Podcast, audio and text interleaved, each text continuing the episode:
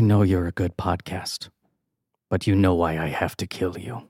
I mean, I mean, there you go. Yeah. Not a lot of options. No. I mean, I know you guys are coming off a uh, Buster Keaton series, but I think that notwithstanding, this is about as limited as it gets. There's a saying Is a boiled podcast afraid of boiling water? Yeah. It is a famous saying. Sure. trying to see if there's a revenge was never this sweet was the US tagline, which I think Okay. is not a good tagline. Yeah. Like I don't think that's that's the vibe of the Yeah, movie. Slightly mischaracterizes what Right, happens in I- it's the film. not like he's like, ah, this is sweet when Yeah. it's happening, right? Yeah. Licking his lips. I waited, but it's worth the wait. Hmm.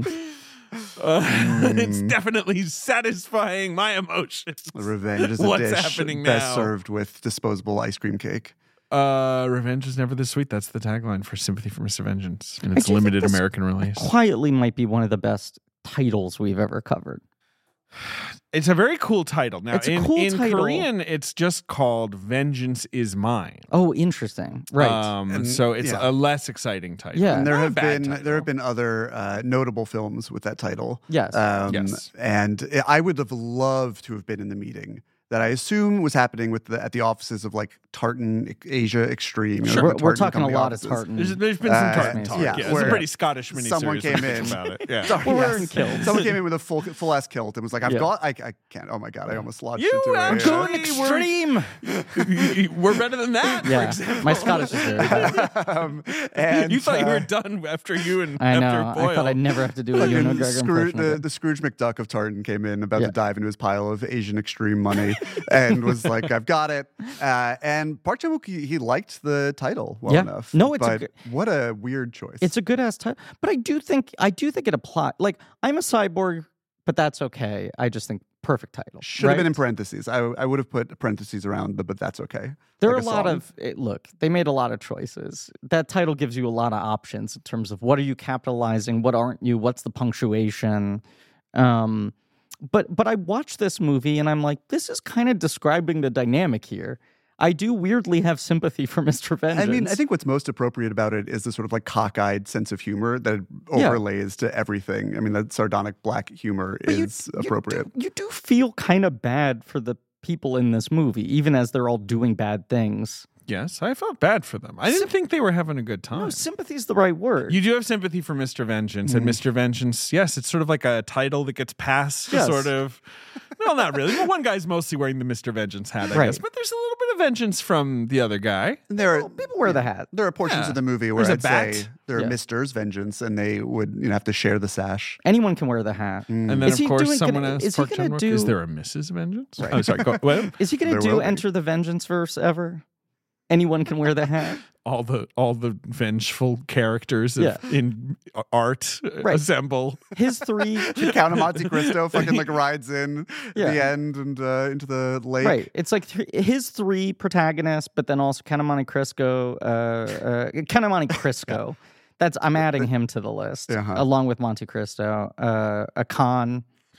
Well, what if we just? Uh, what about a Monte Cristo sandwich? Does that count? Well, that's why I was saying what the Count of Monte Cristo is. It's just a sandwich. Yeah. Like if you did a Monte Cristo verse, you could have Guy Pierce and Jim Caviezel. Yeah. But you could also have like the sandwich. It would all be public domain, including the sandwich, which is Is that you one of know, those? Pub- yeah, that's Yeah. yeah. I think The it's all the sandwich, more reason. the sandwich wants Start. vengeance for being Good eaten. start to this episode. We've started it. I don't know what you're talking about. This is I- what I Park Chan agree. Wook would have Yeah. wanted. Are you us saying to good be talking start? It's about. a good start. okay. Um, what about in uh, Inigo Montoya? He yeah? could Yes. Prepare be, to die. he could be in the the gang. Ben, did you Google characters who need vengeance? Um, No, I wrote my name and you killed my father. Right, I because you couldn't didn't remember the his name. Right, right. But you remembered the line. yeah. Yeah. Um, yeah, uh, yeah, that'd be good. Um, Vengeance verse could go very deep. Yeah, The uh, bride. Mm. sure, she's out for vengeance. Yes. Was there ever a comic book character like called? Ven- oh well, you know There was the Um, BJ Novak movie Vengeance. that one's actually out. I actually checked, and that one's not allowed. BJ Novak is Yeah. knocking Uh, at the door but of the yeah- Vengeance. no, people he might yeah, and be not the that's sorry, letting them supervillain. in. He might be the sorry. Thanos. I'm I'm going to record five podcasts. um, You know, Pattinson, Batman. He's uh, going Sure. around calling himself Vengeance Yeah. for the whole movie. I Should've am called himself vengeance. Mr. Vengeance. until that Yeah. other guy's like, I'm vengeance, and Batman's like, hmm, maybe Batman instead. Yeah. Rings better. Yeah. Mm. Wait, there is is there must be a, a character. hmm. I, I a deep checked and I cut couldn't DC, find one. Marvel There has to be. 90s three issue character.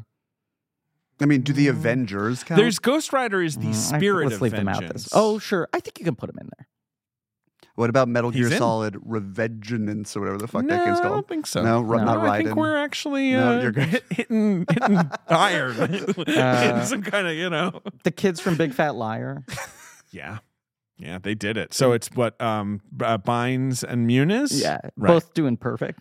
Right? Yeah, they're both yeah, right now good. Yeah. Yes. So the deal with Bynes is she's she's suffered in public greatly, and she's she's Yes. dealing with that. Muniz, I read some interview where he's like, I have no memory of Correct. like my life as a child. He's a star." race car driver now mostly. But he's like he's like a pregnant like it's like post pregnancy where your brain kind of just like papers over and he's like it's all gone. Doesn't Basically, he- like I had a series of strokes and I don't remember anything Doesn't about he someone tweet knocking in the about like middle. dreaming of murder? Sounds like a perfect addition to the Is he in the Vengeance. fucking precog tank? Is Yeah. like, he's going murder like that. That's him. He might be the lead of our movie. It might be time for a comeback. Hmm. Mm. Muniz Getting revenge on the Hollywood that's Keep burned him on the bench. You're gonna keep. He's Wow. part of the vengeance. You're a real first. gatekeeper to the uh, Vengeance Society. Yeah. It's just anytime there's a sort of a small little white guy, I seem to want to give him Muniz, Novak. Let's Hey, wait a second. what about your podcasting partner? You're allowed. Have you ever played a The Mr. Vengeance character video in a game? movie No. that sought vengeance? Hmm. I feel Great like question. No. Uh, Horny Rob uh, sought vengeance on on uh, his virginity. he had to get one over on his virginity. Of course, we speak of Horny Rob Becker. yes, who comes up a lot. Yes, it's come up a lot recently. I don't Yeah. think I have. Oh, Well, Gavin in Search Party? I wouldn't say it was vengeance. I'd say No. Arthur, Arthur's looking for vengeance because his dad died. He's trying to solve the mer- mystery of his He's father's looking death. for closure. Yeah, but he's also trying to or- get revenge on the yes, okay. on the all right. terror. Yeah.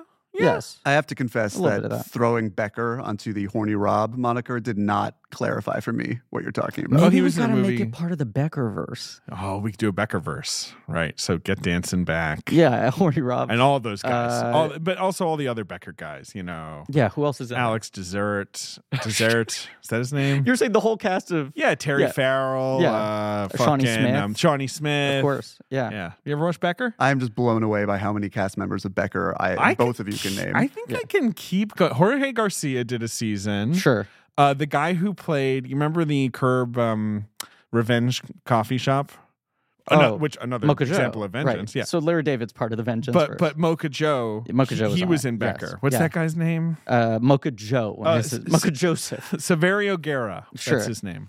Um, uh, Horny Rob Becker. Oh, and Nancy Travis, obviously. Yes.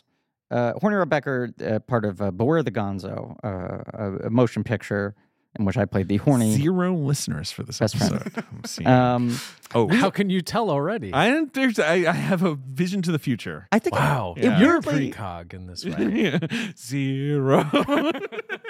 it weirdly might have been our the star worst 80. precog ever. I can tell you, future podcast you're in, a, listeners. you're in a listenership. different different pool. It's at the murder. You're Samantha Morton's in the it's murder kind of pool, like and you're piss in like yellow. sad it's a one to the really side. bad pool. You're in the This chartable predicts, uh, pool. podcast Yeah. ratings. We really can't find a better use for it. I Um, don't know. I mean, the, he's a mutant. He can't live in society. He has to live here. We uh, weirdly went on an extended uh, Becker tangent in our Star 80 episode with Julie Klausner. Oh, that was my main takeaway from Klausner. the Star 80 and, episode. um, yes. And then I was like, fuck, I should watch Becker. And Becker's on something. It's maybe on Tubi or something. It has to be. Right. There's not a Pluto TV Becker or channel. Crackle. it's on something. It's on one of the less uh, uh, shiny uh, streaming services. But I started watching Becker because I was like, maybe It's I'm on gonna Pluto. Fucking there we go. Becker's good. I Maybe- know you're about to say something, but Wait, is I, there- I, I stick up for Becker. Is there a Becker channel? There's not. No. Um, Oh. no, just just Becker on demand, BOD, ad supported BOD. Um, but I put on episode one of Becker. I know the whole thing is that It's he's from a grump 1998, and a and, of course he's a misanthrope. grump. But I was like texting Marie and Ben. 9 and 11 David. hadn't even happened yet. 9 What's he 11 upset had, about? uh, Becker's a firmly pre 9 11 show. But I was texting Ben Marie and Dave, and I was like, I'm doing it. I'm starting Becker.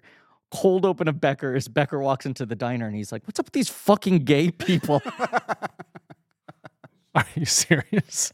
He doesn't He's say grumpy fucking about obviously, everyone. But he's there an equal basically opportunity grump. isn't a joke. He just comes in and he's like, Gay people are uh, uncomfortable, huh? I don't know, Because it was he- very harsh language. I I'm remember. starting to understand Right. why Becker has not been rebooted on Yeah, Peacock or Yeah.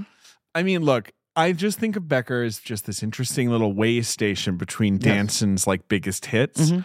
Um, but I watch Becker uh, every week, but also lasted like six seasons. six seasons. this is the other thing I was texting you guys about was they kept on being like, the show is a failure, but we're gonna try to give it another year to retool it a little bit. And that failure year, it was getting like 20 million viewers. oh, totally right. And in Yeah, its yeah, final yeah. season, they were like, "This thing is just like bleeding out. We have to put it out of its misery." Seventeen million viewers. a year. So there was a time when you could just like turn to the person next to you on the subway and be like, "Hey, what do you feel about last night's Becker?" and reasonably expect them to have an informed I opinion. think Someone there- in your subway well- car has watched Becker. Well, but Becker live wasn't one of the those night shows before. where you're like, what a great Becker that week. It was more just sort of like Becker continued to be a grump. Correct. the young he Sheldon was a of its community day. doctor in the Bronx Yeah. who was always like, I'll tell you what your problem is. Stop eating burgers. And the Right. guy would be like, All right, Becker. yeah. Now, can I share then- my thoughts on the homosexual community? Then he would go to the diner yes, where there was only Alex Dessert. sure. Is that his name? Alex Dessert. Yes, who now plays Dr. Hibbert on Simpsons? Oh, does he? Yes. Did the Hibbert actor die? No, the Hibbert actor is Harry Shearer. I, s- I saw that also Carl is now voiced Yes. by a black actor as well. They- They've uh, finally. Maybe he plays both. He might. I could see Um, But but yes, no, they've decided that. Yes, that he's also doing Carl. yes, white white actors are only allowed to play yellow characters on The Simpsons now. He's also playing Lou, the um the black oh wow, police so he's officer. okay. I think they added one at a time. They've been, they've been sort of piecemealing I, those. I Characters. was reading um, Jesse David Fox's piece today about how The Simpsons is good again. Yes. And uh, he mentioned that there's this episode where Carl goes to like the black neighborhood in Springfield, which we've Yeah. never seen before. And it mentioned an aside, and Carl's also voiced by a black actor now. And I was Yeah. like, right, right, Right. Sure. I think Apu is just benched. is Apu just not in it? I think Apu's just not in it. He's the one that they just don't even use anymore. right. And everyone else they've started easing back in. Yeah. Does, does Apu need revenge? yeah, he hasn't Add appeared Apu. since season 29. to the vengeance first. Oh yeah, Apu's back. Yeah. Um Becker. Hey, do you know- Hattie Winston, that's the other Oh. actor I didn't mention. Do you know what this is? she was always telling Becker, you know, what for. Giving him what for? Yeah. Because she was the only one who could talk back to Becker. Yeah. Actually, everyone talks back to Becker. Yeah. he Becker just takes lights shit a from cigarette and everybody. says, like, God is dead. And Yes. CBS is like, up next. Fucking more of this shit. Why can't we get 50 million people to watch this thing? It was a hit. This is what Becker I'm was saying. the number 13 show on television. And they were in like, one this season. is just, let's, we're embarrassing Becker. ourselves. Becker. I just like bring back sitcoms where the opening credits are an out of focus shot of a New York City street, Yes. and the theme song is just a saxophone going. Or like, just someone going like, But that means that more people more people watched a down season of Becker Yes. than watched the Oscars. then watch Yes. right like the NBA Finals now. Or whatever. correct. The lowest rated episode of Becker in live viewing did more than every episode the of Succession episode where, combined. where Becker stubs his toe. Yeah, it's and he's just like- complaining at the office. Goddamn women with their periods or whatever. right. And meanwhile, Les Moonves is like pounding his fist on a desk and goes like, "How do I explain this to people? The colossal failure of Becker. I go to my country club and people avert my gaze. Embarrassing. Hmm. Mm. Anyway, this is a blank back, a podcast about Becker. exclusively. Don't about give Lights Becker. Camera Jackson any ideas. No, I'm gonna start shopping. iHeartRadio. I've got a show for you. David watches Becker. Becker is definitely too. It's too harsh for to, for for Lights Camera Jackson. Becker is like old boy. It's like this is the most transgressive. Right, mainstream Abrasive. four camera. Three Well, there camera was that sitcom. episode where Becker unknowingly had sex with his daughter, which you know I And think he is a parallel. gouges his eyes out. Yeah. Yeah. Yeah. Yeah. Uh, spoilers for next week's episode. Uh, this is Blank Check with Griffin and David. I'm Griffin. I'm David so fast. But what's your last name? Sims. Come back to that in a second. 129 episodes of Becker. Yeah. The whole thing with it was that Nancy Travis came in season at the end of season four. Because they Keep fired talking Shawnee about Smith. Becker. no, they fired Terry Farrell, Oh. aka Dax from Deep Space Nine. Yes. And because they were like, your character's too mean, Becker's already mean. We're going to bring in Nancy Travis, and the Yeah. the deal is she's nice, Right. And that's like the new dynamic. Yeah. The minute they did that, the show tanks. Sims, like, I- season Sims five match. is. The I, I gotta ratings say in the something to toilet. you that I've never said to another human being and hope to never have to. You know too much about Becker. Well, you know what? That's actually been said to me before, and also about many other things that I know about. This feels like a great moment to announce our first ever official Blank Check spinoff. What's that? Every episode of I just said that I'm shopping that. To two and a half years, you could do it.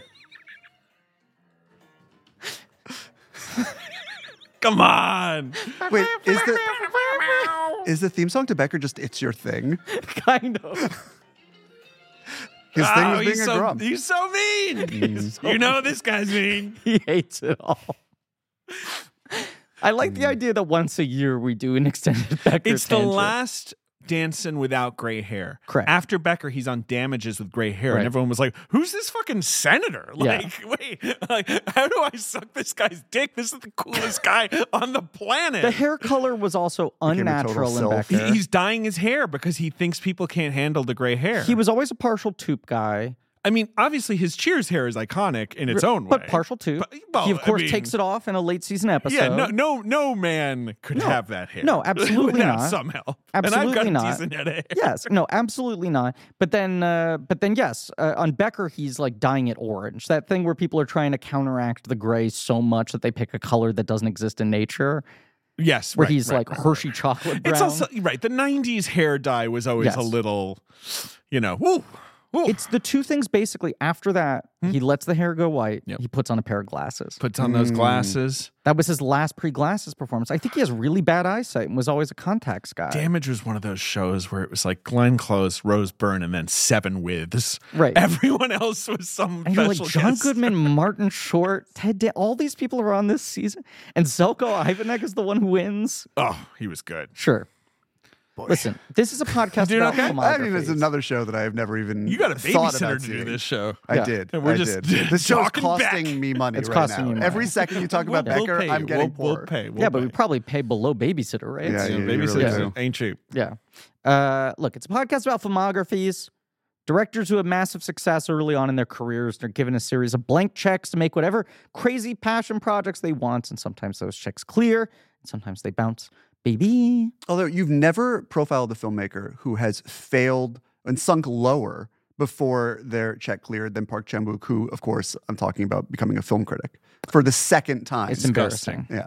It's embarrassing. There is, uh, you know, there's a good uh, little canon of film critic to director, but we, you're right. This is the first one we've covered. We haven't But, eh, done but Schrader. he we also haven't done is one of the Truffaut. few who went from being a film critic Bogdanovich? to a director Yeah, back to being a film critic. that is the because his embarrassing films part. bombed so hard. Yes, Yeah, yes, that, I that mean is- that is low. That is yes. that is really it's really hard to pick yourself off the ma- off the mat after that Being- kind it's of, like- uh, Human Denigration. worm, Yeah. film critic. yeah. and then JSA just sort of dropped into his lap, as I'm sure you guys have talked about by now. And he was like, "I'm back on top." Look, I'm assuming On we've top of talked the about first it. time. That episode's the most touch and go episode in blank check history right now. Mm. We've had a but, hard time uh, with that one. I've but had look, some good recommendations. Look, but if that if y- that episode hasn't come out yet, something's gone horribly right. Yeah, that's true. if we're starting to release That would be the these first out time of we're order, just sort of like, uh, this one will come eventually, guys. Sorry. No, it's we, not going to happen. We had a really good guest booked. Yeah. And and, he's- and he maybe he's can't do unavailable it. for Right. very legitimate reasons, Right, and, we're it's- scrambling we're a sort little of bit. like, right now. eh. Yeah. It'd be easier It if was- it was fucking, you know, a Becker episode. Then Yeah. people would be banging down the door. They are. We're getting unsolicited letters being like, "Can I please Uh-huh. do Do Becker. God, there was like a half In, second. Two- like, 208. ransom. Is like that why people were protesting out front? Had signs that Absolutely. said Oh, yeah. "Do Yeah. Becker, Right, Do Becker. Becker." Everyone Yeah. wearing brown toupees. I'm just Yeah. mourning that the half second window I had to make a great Kim Jong Un joke is him being the, the guest of your JSA episode. It closed very quickly. We were long past it, but I just Oh, wanted to mark the it's- But occasion. you're It's still not a- just It's not jamming a yeah, oh, it yeah. in. joke. Oh, yeah. We had him booked, and he bailed. Oh yeah, you're trying to bring it back around. I appreciate that. I mean, Yeah. Becker is now in the intellectual dark web. That's the only problem. So he is mixing with a bad crowd. Yes. Yeah. Becker would be like, um, uh, fucking uh, uh, the guy who cries all the time, Jordan Peterson. Oh, that guy. Right. yeah, yeah. No, he would. He's not that bad. Come on. Could Jordan Peterson have this as a theme song? yeah. The Bronx. He's a doctor, but he's not happy. He's always walking around. But surely he must be nice to his patients, David. no. I just picture Park Is he Chan nice Wook. to the one guy who serves him food? No. Park Chan Wook is going to listen to this episode one day because someone's going to be like, "This show blank check, very They popular." paid you this Did a- great honor. They, their fans Yeah. voted for you. He's going to pop on the Sympathy for Mr. Vengeance episode because that's where he really feels his career began. Yeah. and he's going to be Yeah. like, "What the fuck is this? This is I a- love Becker." This is a problem sometimes is people dip into one episode never having heard our show before and it's like why are they being this disrespectful to this filmmaker talking about bullshit for 20 minutes? And we're like, we're equal opportunity. Yeah, Tangents. we'll do that with everybody. Right, Of course. right. Much like Becker was an equal opportunity offense. He was an asshole to everybody. Yeah. This okay. is a miniseries on the films of Park Chan-wook. Jesus, we haven't even said that. It's called I'm a Podcast, but that's okay. That's what it's called. And we're rolling with the Western pronunciation because it would cause an international incident if we tried I to think say. we would sound Park stupid and Chan-wook for offensive trying to do three that. hours all Park the at a time. time. Chan-wook, Yeah, so right? that- Is is Park Chan-wook? I mean, I. It's a great It's certainly example not of why gonna we're correct not you. doing exactly. this. That's why we're Yes. not doing it. Yeah. Um, and uh, we are here to talk about Now, I- his well, fourth film. This is the thing. Our public voted for sympathy for Mr. Podcast. They did, but and we they didn't said, get "Fuck you!" But that is the movie we're talking about today. And our guest today is a different David, which is why I made you say your last name Uh, of course, It is. from IndieWire, from the Village episode, he's still there in from the, the, village Indiana episode. Jones and the Crystal Skull episode. You must really be feeling vindicated right about now. You know, I was going to save this for the end of the show Eyes Wait, wide we've shut. indicated about what? uh, about talking about uh, how it, Kingdom of the Crystal Skull is uh, a very, very interesting movie. Oh, sure. Um, yes, yes, I did. the After, fact that the consensus on Dial of Destiny has basically been like, maybe they should have stopped at four. at the time we're recording this, uh, I saw I the haven't film in seen it. Cannes. I haven't seen it yet By either. the time this episode comes out, there will be a uh, It'll be wider out. reaction to it. No, I it'll do be out. think It'll be we out. we've got a reverse Crystal Skull happening here because Crystal Skull premiered to like relatively warm reviews Sure. out of Cannes, and then when the fans got a hold of it, it was uh, it was absolutely It desecrated. may Um, actually play better. Yes. Dial of Destiny will play better to people who want the um the fucking Force Awakens treatment given to every that was your franchise review, movie. Yeah. basically. It was just like it is competently made, and I I dislike that this is what we're doing with movies But now, right? Yeah. Before we move off the topic, Please. something I was going to say at the very end of this episode, Mm. using this opportunity, because I did just have this rather eye opening experience at Cannes. Okay. I was at the world premiere, humble brag, Humble brag. of this fucking awful movie that I then had to stay up all night writing about. Uh, You were turning the dial. Mm-hmm. I was. I, was I, sh- I wish I could have turned that dial, let me tell you. And uh, before the movie began, they showed a very, some would say, over long career tribute to Right. Harrison Ford. right, this Uh, and- eight minute And standing ovation. He that was everyone's talked moved. about. He was And crying and, then gave a v- speech. A very, very moved. no, th- this it was entirely just um, uh, Morning Glory, That's right. Just It the was the scene where he first- does the eggs. the first 30 minutes of Morning No, Glory. no, no. is It was the cut to black. omelet, and he Yeah, says no, fluffy. that's the end. Yeah, that's the end. Yeah. Um, and uh, Let me yeah, a make very my moved Harrison frittata. Ford Frittata, that's what it is, right? comes to the stage and gives, you know, a characteristically brief and terse speech, but Right. Yeah. all the more powerful because you could tell how raw the emotion was. And he said something that I found, you know, very obvious but affecting, but he was Yeah. like, this, you know, you have been such a big like part of a part of my life. Uh-huh. Nodding to Callista Flockhart in the audience, talking about the, the richness of his existence beyond just being an actor. a But, really like that this is a enduring relation. How Oh, long yeah. have they been together? 25 a years. hot minute. Um, But he, you know, he was it was very humanizing. He Mhm. Mm-hmm. was very much like this is just something I do. It's uh, something I love, and I love the response that I get. sure. But uh, and I, as someone who listeners to this podcast may remember, just is famously sort of not. Uh, I don't feel a deep personal connection not to a Harrison huge Ford Ford. I guy. believe your quote I- was well, we're when- gonna get there. Okay, I'm so sorry, I I, won't jump ahead. I, I was very moved by this, and Yeah. that feeling evaporated, you know, over the first half an hour of the film that followed. Sure. but uh, yeah, so I.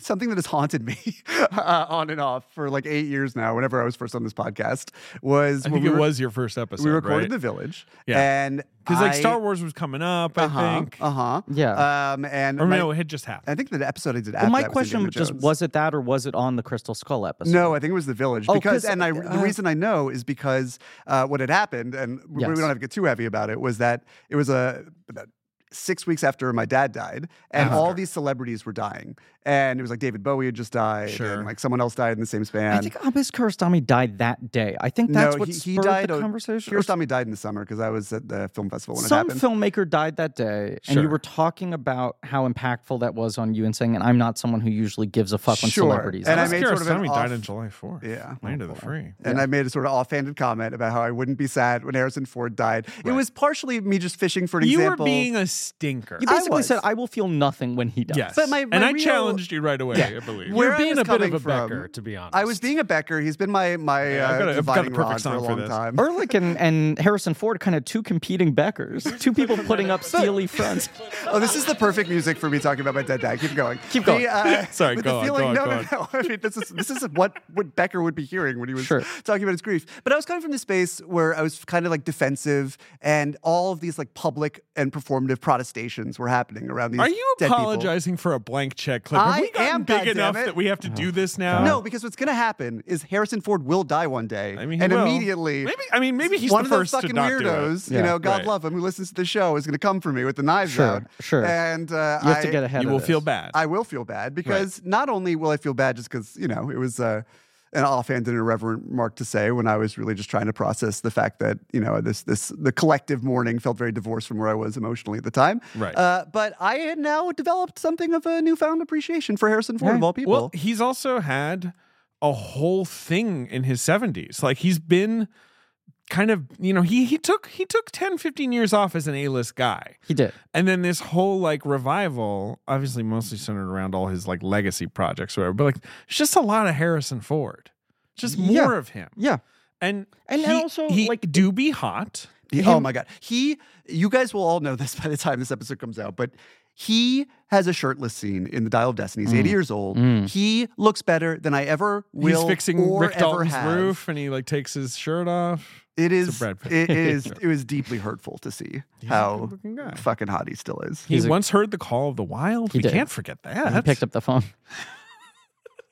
Uh, Anyway. ring, ring. hello, the wild. Oh! Regrettably, I think one of the one of the big flaws of Sympathy for Mr. Vengeance, no Harrison Ford. No Harrison Ford. hmm, where would he fit in? I don't really see a Harrison Ford What's- part. What's his vengeance movie? He must have made a vengeance movie.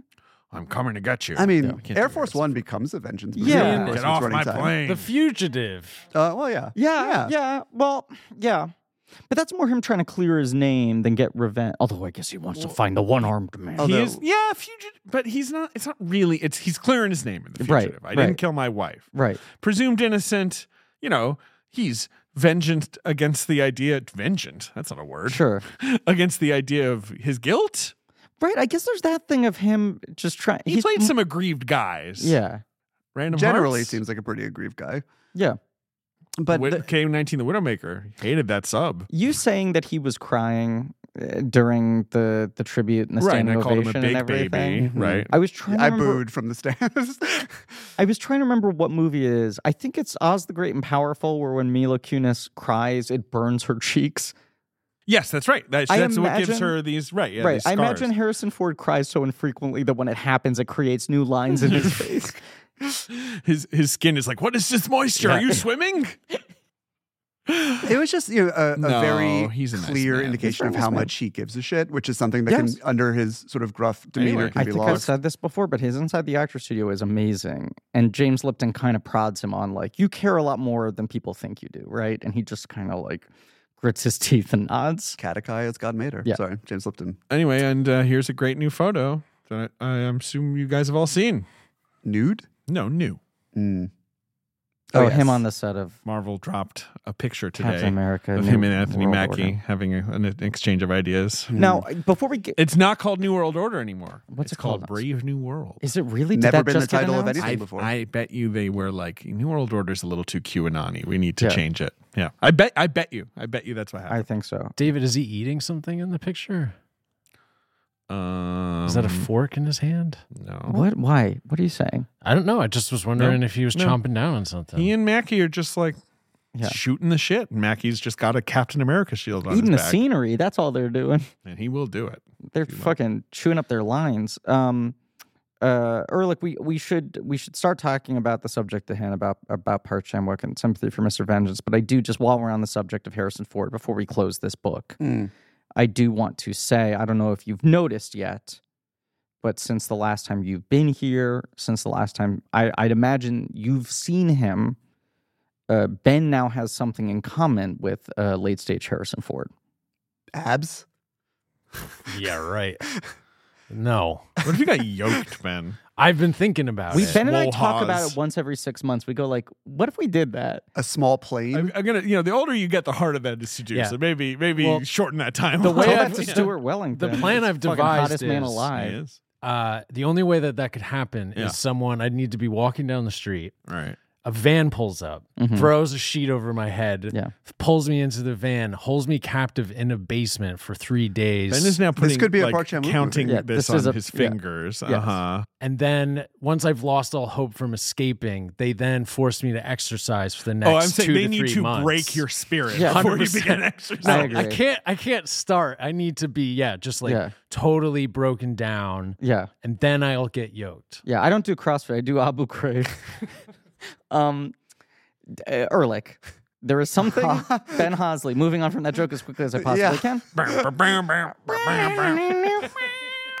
There is something Mr. Hosley has in common with Mr. Ford.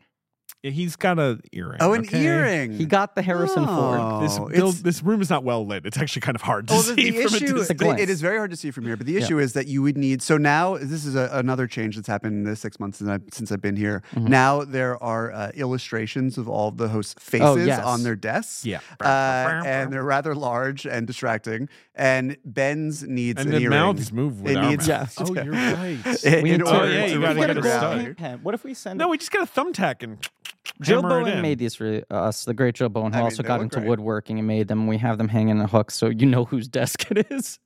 But yes, Ben's does need an earring now. Um, but Looking yeah, good. weeks before turning 38 years old, I got my ears pierced for the first time. Hell yeah. Hmm. And Ben is calling it?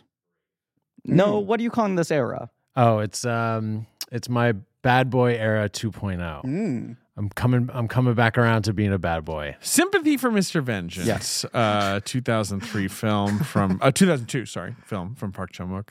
It is released in the United Uh, follow-up, States. 2005. Barely after released. Bad Barely I'm Boy? released. still just thinking about what the other incarnations of Ben's no, Bad Boy no, 2.0 no, oh. no, no. We're is. not. We're, we're not doing tangents anymore. Uh, Griff, it got it got a minuscule release in the U.S. in 2005, and yes, I do think it After was a- Old Boy, right? ar- ar- around. Yes, it was Yeah. after Old Boy. It was in the summer. Old Boy was in like the spring, Yeah. and it was clearly just to kind of like Cash you in. like that guy. Because I remember You being think like, uh, this is fucked up? I, I remember, Peter Griffin was running Targeting Extreme at the time. I mean, it makes as much sense as anyone else. you think that's bad. remember the time my kidnapped my old boss's daughter? I'm losing that accent fast. Um, uh, no, I remember it coming out very shortly after and being like, already this guy's fucking churning them out? It's an old one, But of course, Old Boy had, had been, it took three years to get released in the States. uh, two two years to get released in the states. This took three years. This to took three, right? Uh, and then, Released out I of think, and order. then Lady Vengeance, Yeah. uh, of course, uh, the follow up to Old Boy, which came out in Korea in 2005. Is actually shot around this time when these movies are coming out. That premiered at Right. the U.S. at the New York Film Festival in 2005. So it was it was a Park Chan Wook That's year. the thing, right? All three. I always forget that Old Boy's the middle one because the release in the states was so bizarre. Well, so because you you big dum dum. I'm a big dum dum. That's fat. Yeah. Mm. That's fat. That is That's- fat. that's I'm a fat. big dum dum. Um, David, what is your um uh relationship to Mr. Director Park Great and question. his films, especially the Vengeance trilogy? This one of which you selected as your film. I, I sure did. This this could be. I mean, we might have a, have to have a little story time corner here. Do it. Um, this is gonna be gonna be a story. I promise it's a long walk worth taking because there is no other filmmaker about which I have this this kind of story that I can tell. Here for but it. uh, I mean, the sympathy for Mr. Vengeance, where I came to it part, uh, it starts with uh, our nation's finest film critic pre Ben Hosley, and of course, I'm talking about. Harold Knowles. Uh, Oh, yep. And, uh, Mm-hmm. you know, he's, uh, I, I am someone who has sort of a rule. I do not like to speak ill of other film critics in public. Love to do it privately, but in Yeah. public, I, you know, I just feel like one, I've been on the other end of that way too often.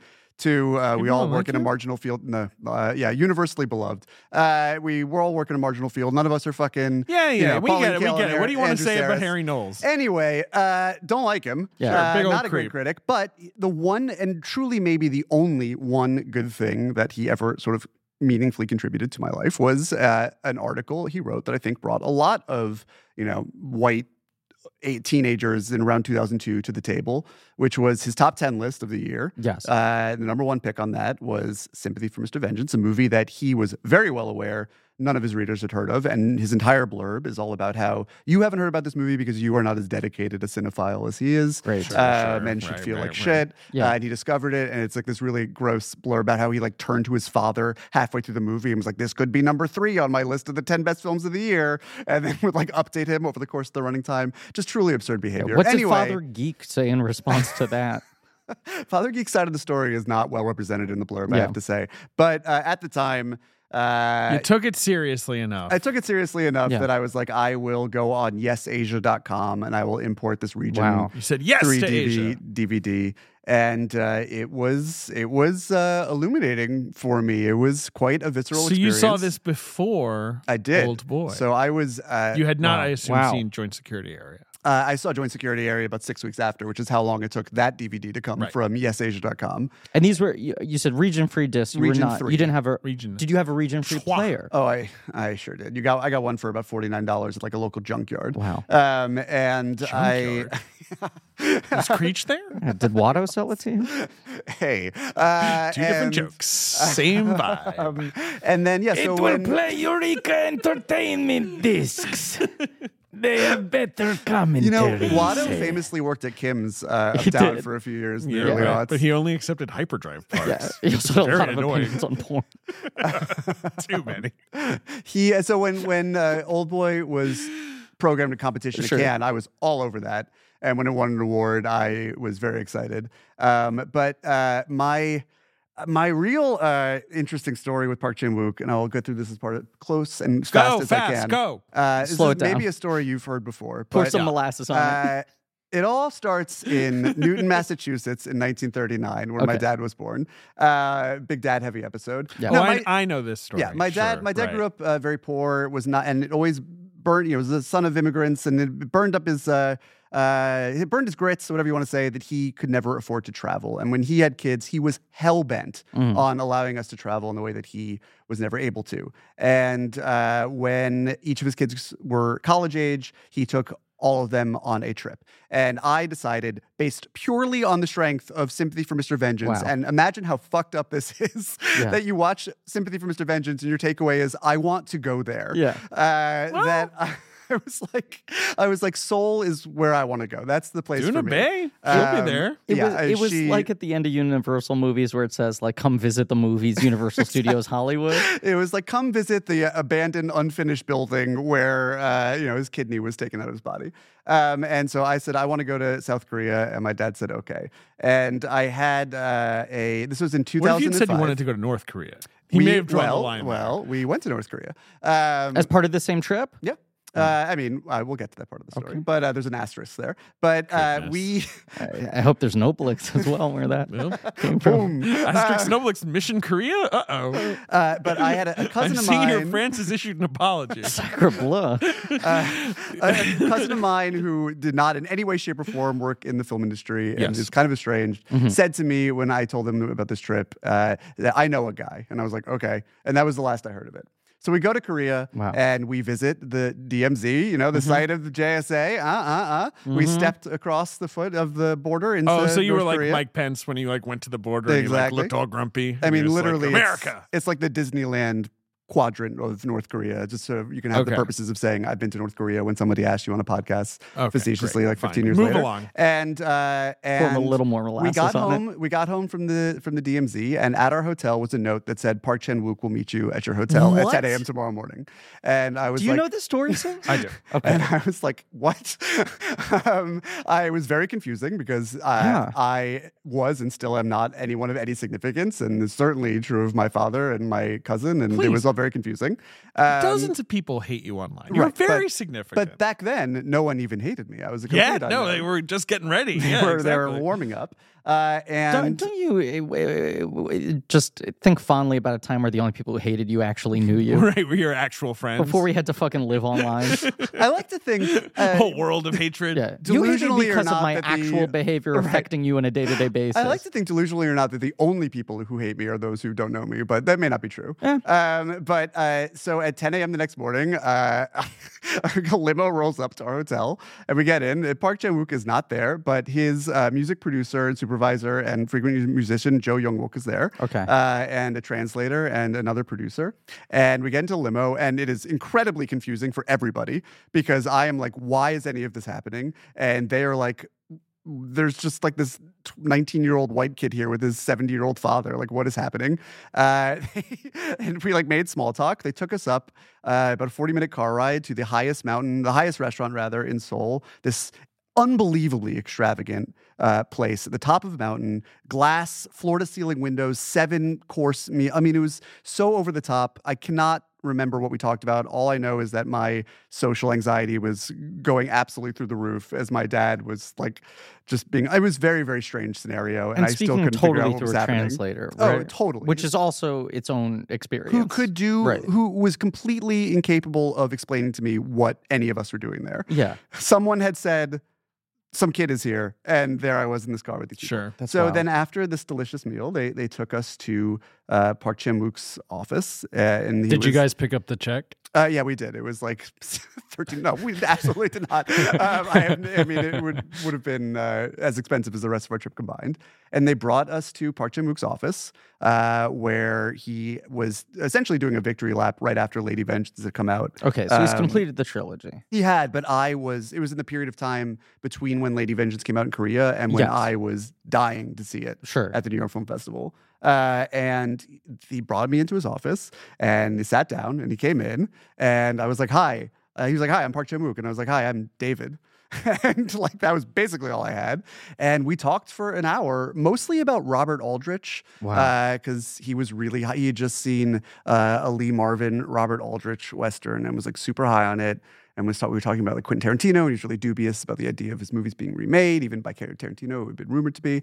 Uh, and I never really got a clear answer as to what we were doing there or how we had gotten through the door. I think the best explanation I have is that uh, he, the idea that his movies were sort of permeating beyond Korea's borders in that a meaningful way in and of itself that, was like- exciting enough to him. that like young yeah, film nerds were that excited about meeting him yeah. uh, i think was enough uh, to sort of open the door and, and just like pick my brain about how i was watching his movies and how they were being received but he wasn't like it wasn't interrogative he, he really just wanted to talk about movies uh, and he was delightful and i spent time with his like wife and daughter who were there and uh, then yeah and uh, i became friendly with with uh, jo young-wook and then i went on my way and wild. i interviewed him as a as a film critic uh, for Stoker a few years later, and made absolute made sure not to mention this You because it would have been didn't, okay. mortifying. and he didn't Um, remember. Oh, of course not. No. Yeah. And uh, but that was my first interview that I'd done with a filmmaker, and I remember him saying that I was uh, a terrible interviewer, but Yeah. I was a good film critic because I just kept telling him what I thought of his movies um, rather than asking questions because I'd never done it. And that Yeah. was my Park Chan Wook story. Uh, it was delightful. Anyway, that was the longest monologue I think anyone has probably no, ever no, given it on was this a- podcast. but great. I had to we get had out. some- we've had some yeah, my monologues in this RoboCop podcast. episode is basically one unbroken monologue. Should I just keep doing Called this? it my RoboCop episode. it is your RoboCop episode. Kind But there are photos of my dad arm in arm with Park Chan Wook. That's wild. Where are Very you? surreal. Um, I am like trying to You're up- fucking you're, like, like, climbing dissolve into into, a paper model, bag. model. Yes, I've never been so mortified in my life. As someone who like hates putting people out, and my dad loves putting people out, I was just there being like, "Don't you have better things to do? Like, don't you shouldn't be working on like the subtitles for this Well, movie?" I'm dying to Uncle see? Vengeance. to your question Erlich, right? I mean, you saying like he he maybe was just kind of so excited that this his movies are crossing over into different countries. The idea and, like, at that least he had a weren't fan Harry this young. Knowles. Hey, It was like finally Right. some white The guy who bar is isn't really Harry low. Knowles is seeing my Yeah. movies. But I also, when I was uh, young, I, I mean, around the same ages, I feel like I had uh, experiences like that of like eh, people I idolized who I either found on Friendster and sent messages to or went up to after like readings or screenings or whatever. Friends. who would actually I, i'm pulling out the friendster uh, who would actually like give me the fucking time of day and like talk to me about this shit Mm. and i was always like why the fuck are they doing this right like why and w- with distance and a little bit of maturity i truly think it is if you're at that stage in your career you are so fucking tired of the industry at large and the amount of conversations you're having by people who are like trying to get something out of you or are really like gaming themselves around you that I do think there's some point where it's like I just want to talk to like some 15 year old who just has Yeah.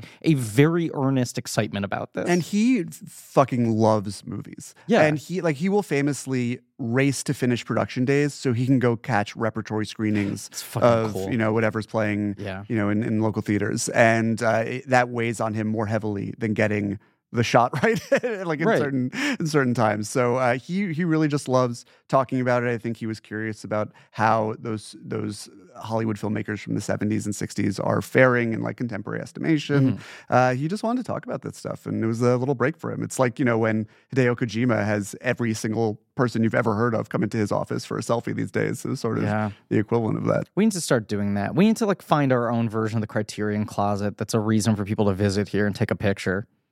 Yeah, Should come we just through. get a photo booth? Mm, I feel like we can do better than that. Maybe we get our arcade cabinet and you play. David You know, really wants to get an X-Men with arcade us or cabinet. whatever. Yeah, yeah. I you don't take a picture. really. It'd be like the You draft don't house that just really- has NBA Jam. Well, NBA Jam would be fun. I He's know. heating I- up. huh? He's No, heating up. Yeah, sure. Right. No, no, I do, and I do. I I mean, I do, We've but had like. ten conversations No, about well, well, this. excuse me. You're often the I am. instigator. I'm not the instigator. I'm giving you information. Who's the Becker? Who's the Terry Farrell? That's the question. I think I'm the In every instigator. friendship, there is a Becker and a Terry Farrell, as if I know what that means. Uh, Terry Anyway. Farrell, you know, she was Dax. Sure, Shepard. yes, Uh, the original armchair expert. Yes, Dax Shepard. No, she's Dax from Deep Space Nine. Of course. My Remember long-winded Dax? way of saying I, I ride or die for Park Chan Wook. We Yeah. go way back. This is a- really a, do. No, very I- pivotal moment for you Because I this feel movie. like for most Western Mhm. viewers, Yeah. Old Boy was probably the entry point, And then but you- not for thee. right drive back around to, to Right. Mr. Vengeance. Mhm. Is there a? Sorry, I keep making that joke. Excuse, Mr. You know what there Vengeance was my is? And father. That's the she's- other joke to make. I Yeah, think he should do Uncle Vengeance though. He Go should. back. Go back to the well. Uncle Yeah. Vengeance. Baby Vengeance. Baby Ah. Vengeance is fun. Baby Vengeance is fun. Oh, and I'm seeing here that Park Chan Wook's pitch for Baby Vengeance would not be fun actually at all. It would Just be that very scene. disturbing. It's that scene from Under the Skin for two hours. Uh, it is wild how different these two movies are. I mean, I know the whole thing is that these first two, right? I know the whole thing is that they were not designed to be like companion pieces, Not and then at the particularly, press right. conference, people were like, "So, any reason you're making two you seem vengeance very movies vengeance in a row?" focused, bro. Right, and and he's he like, was "It's Oh, like, a "Mm, trilogy." Sure. He pulled a Vin Diesel on the red carpet of Fast X, being like, "Actually, people are telling me it's three. Uh-huh. Um, Universal's begging me for a third. Uh, that was him saying that was him that's him trying to cover for the Hobbs thing in my opinion now. I think that's what that is. I he knew about think that and that's he's sort part of like it, and I think part he's of trying it, to be like "I- even though I won't be in this because it's contractually I'm not allowed to be on set, it's part of my trilogy. Can we do one minute sidebar on this? Sure. This is I just for the That's that's about the- three Becker themes if you want me to play it. for the listeners to Get it again. understand, this is a minute sidebar on top of the 30 minute sidebar we did before we started recording Correct. on this very subject. I, I think uh, Universal and uh, Vin Diesel have a very complicated marriage in which they kind of can exist without each other, and it is their most valuable franchise ever. Right. It's kind of like um, you know that movie uh, fucking with um, Ingmar Bergman, Ingrid Bergman, not Ingmar Bergman. Carry on. Sorry. Go on. What's that movie called? Gaslight? No. Keep going. I missed the context. Yeah. You Yeah. know, complicated marriage. Like they don't actually want to break up, but they hate being together.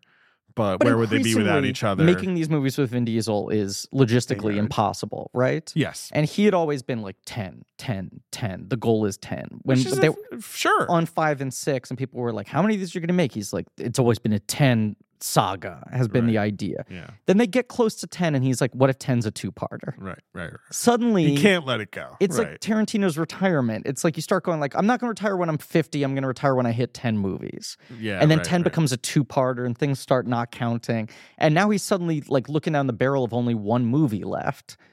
And he's like, Well, I said I would stop at 10. So the only thing I could do is spread out how many films 10 is yes. Yeah. and yeah, he's yeah. doing the the DiCaprio Wolf of Wall Street. I'm not leaving. I'm not going anywhere. We haven't even gotten Cypher's origin story yet.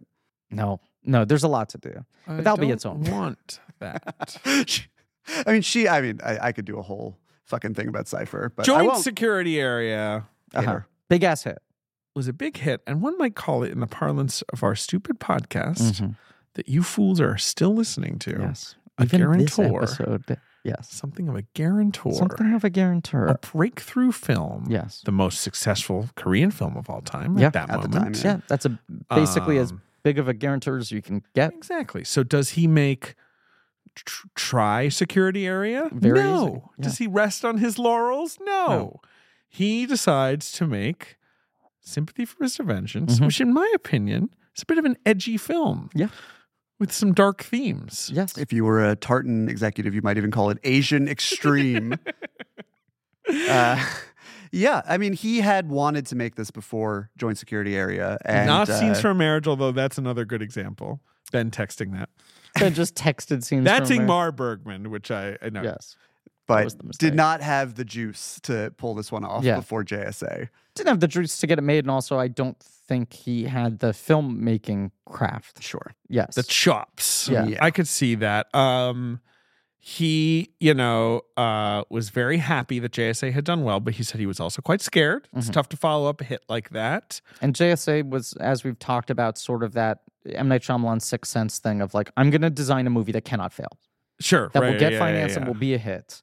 And now he's in the Um, position of like, what do I want? to now do? I I'm going can to do design a something I movie wanna that do. cannot succeed. Right. Under any Basically. circumstance. He Yeah. said he wanted, you know, JSA obviously is about the uh, literal and political divides between Mm-hmm. Mhm. North and South Korea. Sympathy, Mr. Vengeance, he wanted to deal with the social and economic divisions in South Korea. Okay? Mm-hmm. Mhm. So this film does have a lot of social commentary.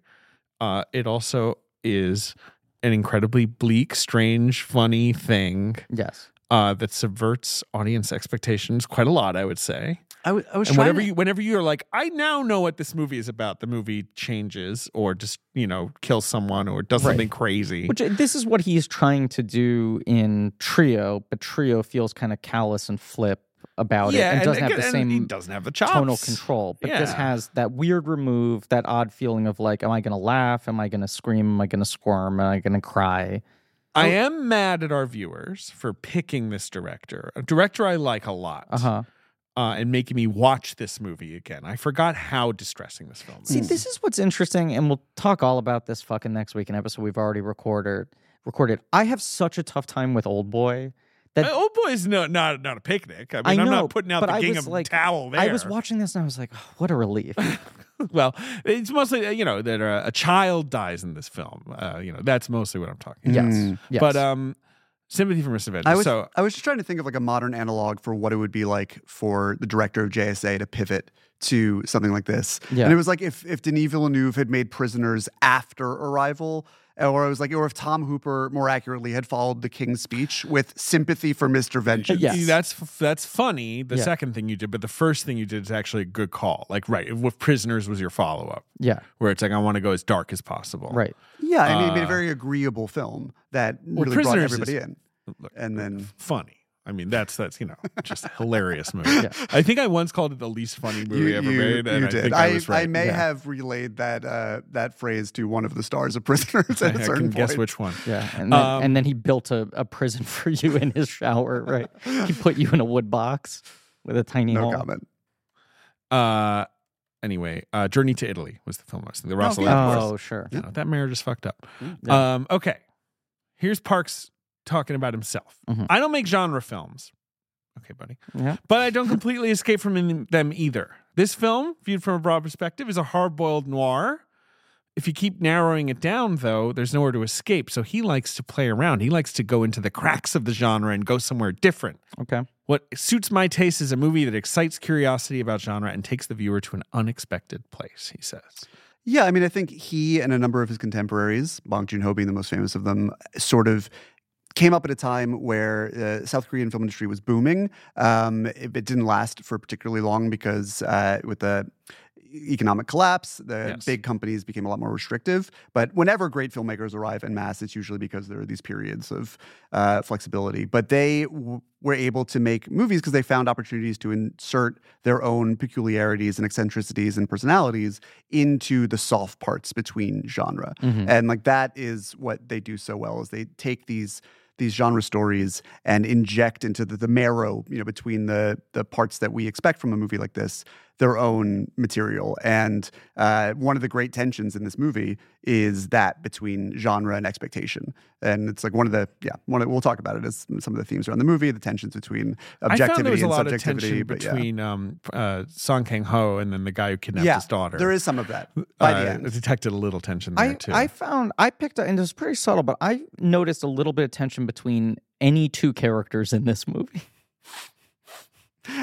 well, I mean, I'd say you know, there is not a lot of tension for a while in this movie in its way. It's what I kind of like about it, uh, but it gets there. It certainly gets there. I do think it's also like uh, you know we we talk a lot about how much uh, David, you and I, uh, Sims, uh, like the the Video Archives podcast. Yes. And so much of what Tarantino and and Avery choose to cover on that podcast are these like completely forgotten B revenge-o-matic movies, Totally. often non-American versions, right? Sometimes. and just like hearing them describe these movies that I have never seen, will probably never see. It Right, maybe is called, like, illegal you know, to watch. Right. Jim Bob's Shotgun or whatever. Right. Love that Um, one. And they're like, Warren Oates is really good in it. I mean, I'm like, I'm sure I he bet he is. is. Yeah. Um, but it makes you realize like it's such a weirdly durable genre of just you see someone get wronged in the first act of a movie, and then the audience just goes, I give them permission to do anything to balance the scales, right? And sometimes you make the version of that movie that's a little haunted, that's got a little bit of blood on its hands and like guilt on its conscience and whatever. Right. But it still is this thing of like, if they kill John Wick's dog, we are now all on board to watch four movies of him murdering everyone. You know? And Um, beyond that, what Tarantino lo- did you read Cinema Speculation? No, you know, I need he- to read it. It's very good. I, Yeah. it- I, I thought it was fun. Did you Yeah, read Cinema I did. Speculation? Um, he loves those movies that just have one moment in you know Right. the Rolling Thunder. It's Tommy Lee Jones being like, you know, I'll get the guns, right? Yeah. You know, like he like just that like where the whole audience is gonna go like, yeah, Yeah. right. Like, and obviously Char- John Wick has that with Michael Nyquist saying, oh, Yes. right, or you know, like you know, like we he Tarantino loves those little kind of But like you- explosive moments. There's basically no point in the history of film where that is not a financeable concept. right. If you just have a lean, clean revenge plot, people go like, I can get my hands around that. I understand what that is. Put the right star at the center, you have a movie, right? Right. And it exists in every country. Every decade has its own versions of it. There are their own versions of it within subgenres and everything. Yeah. And I think Park is so like interested. The whole thing with the Vengeance trilogy is like, no, but what is this like actually removed from the movie of it all? And this is a movie that like places you at a weird remove from everything, right? Has this sort of control, This thing seems weird too. this distance, and throws a lot of very odd character elements I mean, into it. it's a direct reaction to what you were just describing. Where, Exactly. like, from the very first scene of the movie, which is this, like, parodically warm and fuzzy, like, what could be more over the top and cartoonish than someone calling into a radio show, like, Dear Delilah, Yeah. like, I'm, my sister needs surgery and, like, I need the, you know, and it's, it's, it's immediately setting you up for a fall. And that is more interesting and nuanced than just the idea of getting you to sympathize with this one character before transplanting your sympathies, pun intended, and, to and- another and one. he's not going to give you a single fuck yeah moment. There is not one. There is not anything approaching. No, instead you're gonna go, what is going on? Like what Right. the fuck? What is Right. like when the guy is trying to kill himself Yeah. in front and you're like, if you haven't been paying attention, you truly won't know what's going on. Right. If you have been paying attention, you don't really understand what's no, going on. and even if you like don't have empathy for these characters, like sympathy is the word. Th- Thank you, Tartan Extreme or 100%. whatever who who threw it on there, where you're just watching it and you're like, everyone's just fucking up here, you know? Like no one looks cool. They're making like kind of unforced errors. Junipe looks pretty cool. I mean, she. You know what? she's pretty fucking looks cool. insane. bro. You're hot communist. she fucking rules it in this movie. Uh, she is incredible in everything. Uh, I absolutely need listeners of this podcast to who may know her from things like Cloud Atlas, uh, and maybe to a lesser extent the she's in the host. She's in a sure, lot but of like the stuff. Hirokazu Sensei. Koreeda film uh, Air Doll, which yes. only I think is a masterpiece. Well, we had But- our little uh, end of the Wachowski series, Duna Bay trilogy of Okay. Cloud Atlas, Jupiter Ascending, But Sense Eight. The words that I need to say Yeah. on this podcast in order to feel like I've done my job are Linda, Linda, Linda. Yeah. Look into That's it. a Japanese movie, right? It sure is, and Never seen man, is it good. They're, Um, it's they're um they're a band, right? They are a band. They're a Hell high yeah. school band. Sounds she, I pretty believe, is a cool. Korean exchange student who's come in, and Okay. she's like becomes a part of their friend group, and they play this song by the Blue Hearts called "Linda Linda." Uh, it's amazing. I was obsessed with that movie for like ten years. Um, Here's what I have yeah. to say: uh, Duna is Bay. she is. She sure is. Um, so Park Chan Wook writes this film. He said he was giggling from start to finish as he wrote it. What a little stinker! If I want to give one keyword for this movie, it would be irony. He says, I don't think audiences are going to laugh out loud a lot or anything as they watch sure. it. Um, but uh, I do. He does. Yes, the film is grotesque. It's also comical. Uh, these characters are nice people, or they believe they are nice people. Mhm. They don't know what they're doing is going to turn out badly, and they don't think that you know, including the kidnapping and all that. Well, that's you they know are caught up in destiny and social structure sure.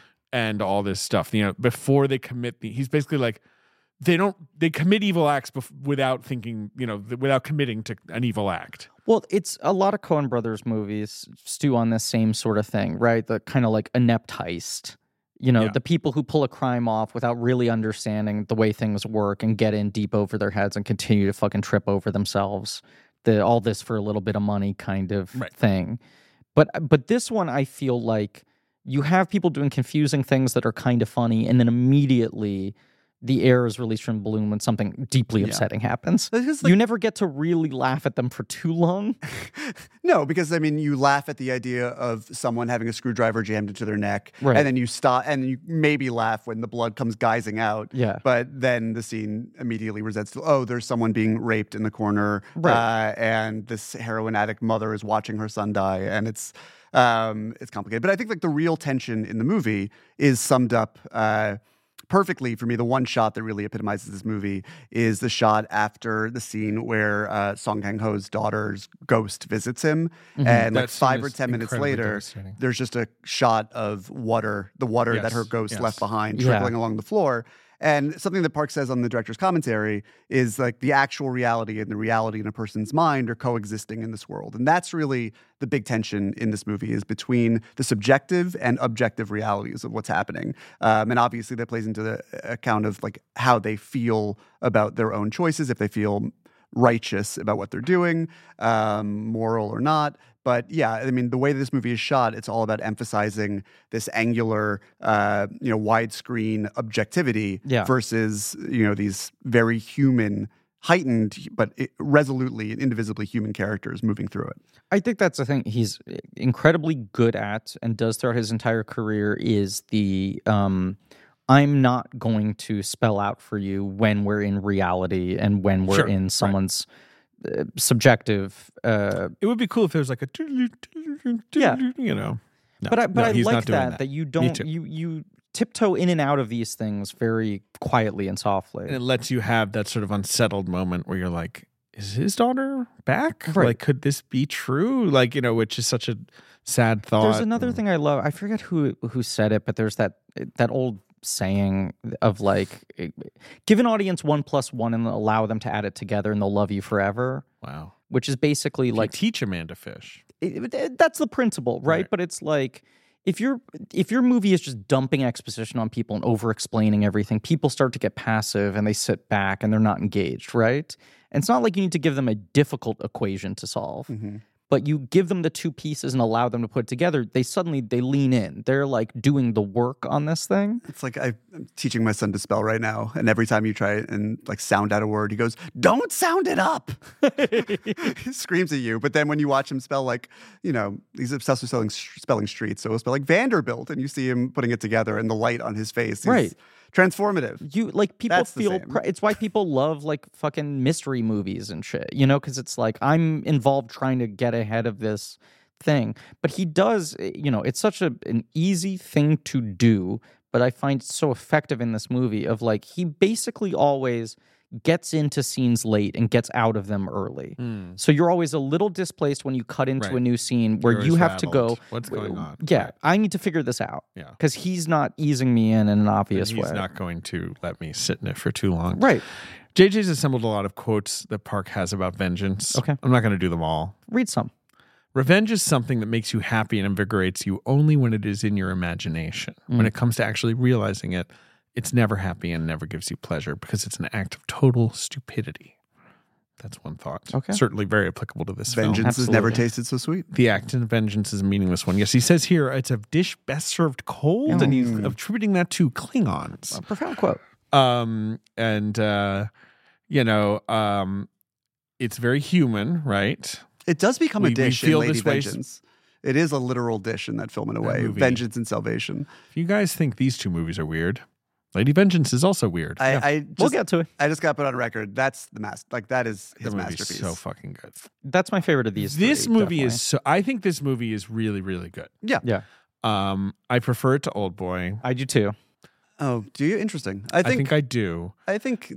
I, I find this It's- movie yeah. s- sort of um lingers with me and is more disturbing than Old Boy, even though Old Boy is more like nakedly uh transgressive or Sure. whatever. And But that's- uh, I I, think think, that's Song why Kang it's Ho- more I think the, effective for the me. three leads in this movie are so like bananas good. I'm not saying old boy is try hard, but it's putting effort into being transgressive, whereas this feels like it's just presenting a very bizarre reality. I'm to you. calling out Old Boy, and if he wants to, you know, if he come wants at me to with his imprison hammer, you in a yeah. room for 15 years, that's as well. Old Boy versus Becker. Just think on that. Did you hear that Taylor Swift is dating old boy? Online? is dating? She took a copy of the Tartan Extreme disc out. She's dating Odesu. She's dating the DVD. She She's brings it dating out the on DVD. stage. Yeah. Um, a lot of vengeance. There are too many vengeance. JJ, you you say at in this document that you have you know you have too many vengeance quotes. Too many vengeance quotes. If you don't read all the quotes, JJ might get revenge on us. though. this is the problem. It feels like a test. got so many quotes about vengeance.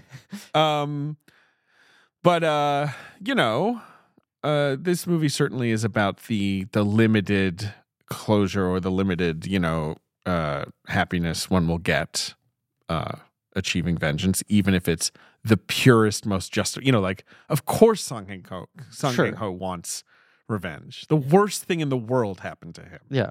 and it wasn't his fault. No. like at least not in any direct way. Perhaps, in also- a, you know. Endless spiral. Yes, exactly. And any action you take will hurt someone else in a way that could make them want to get revenge on you, um, okay, so whether or not you're aware of it. the two main actors in this film are Mm-hmm. both in JSA. Okay. right? Yep. Song Kang Ho, and I struggle with his name, but Shin Hakyun, I think, is uh, the guy. Why are you playing looking at Ryu. me? That's as close as I Hey. would get. Hey, you. Yep. Uh, so he's got them coming back, hmm and then Bay Duna, Duna Bay, Mm-hmm. Mhm. uh, had uh, made her debut in the Ring Virus, which is the Korean remake of Ringu. Oh wow. Okay. Uh, and then she's in Barking Dogs Never Bite, the not very good first Bong Yeah, Joon-ho but uh, movie. it's a pretty good start. Uh, definitely. Um, and obviously, she is a blank check favorite in that she has Yes. been in uh, three uh, Wachowski Yeah. projects, and uh, yeah, she's also in the host. She's amazing in the host. Mm-hmm. Mhm. Uh, she is amazing in um, Air Doll. Is that She- what it's she called? sure the is. the, It the is. Koreeda Yeah. movie. Um, do I know? Have I? s- Is she in anything else? She's in so many things. She's had such a like diverse Yeah. career. Why do I feel She like was in Broker, Uh, another Koreeda film. yeah. yeah which i liked um so uh so she's new Mhm. um park says all three of them are geniuses uh he does not overnote in his opinion he doesn't want like you know uh whatever like particular um uh, requests for them but he does say he hates needless movement Well, he, he uh, talks about that being his big mistake on his first two films that he tried he to was, like- treat his actors like, like models, action figures right? But Um, Uh, he's, but- I think he just doesn't like actors who maybe like do a lot of like hand stuff or like fiddle with a cigarette or any of that. Weird, he's never cast me. I hate business, and I'm famously still. Yeah, I guess this is through translation. He's basically saying like I hate business. Yeah. Yes. Um, Um, no, but it, it makes sense. He his films are uh, uh, so controlled, and there is such meaning behind any movement, gesture, image, sound.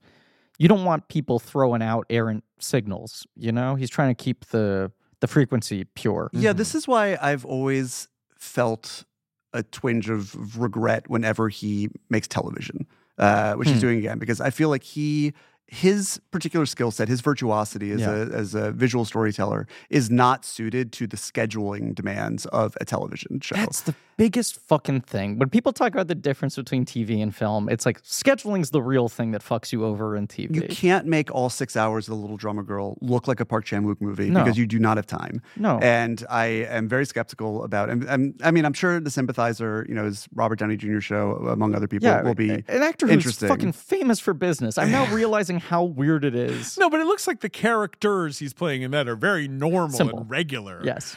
Um, But he like he- I just I just feel like he operates better and more naturally in the limited confines, limited canvas of a feature Well, length it's film. just it's easier to exert greater control of a canvas And- this size versus like making a TV show. If you're directing the whole fucking thing, is like painting the Sistine Chapel or something. Yeah, Sims, I don't know if you got this. It was part of like the swag they sent out last year, but they sent out this massive book of his storyboards for Decision to Leave.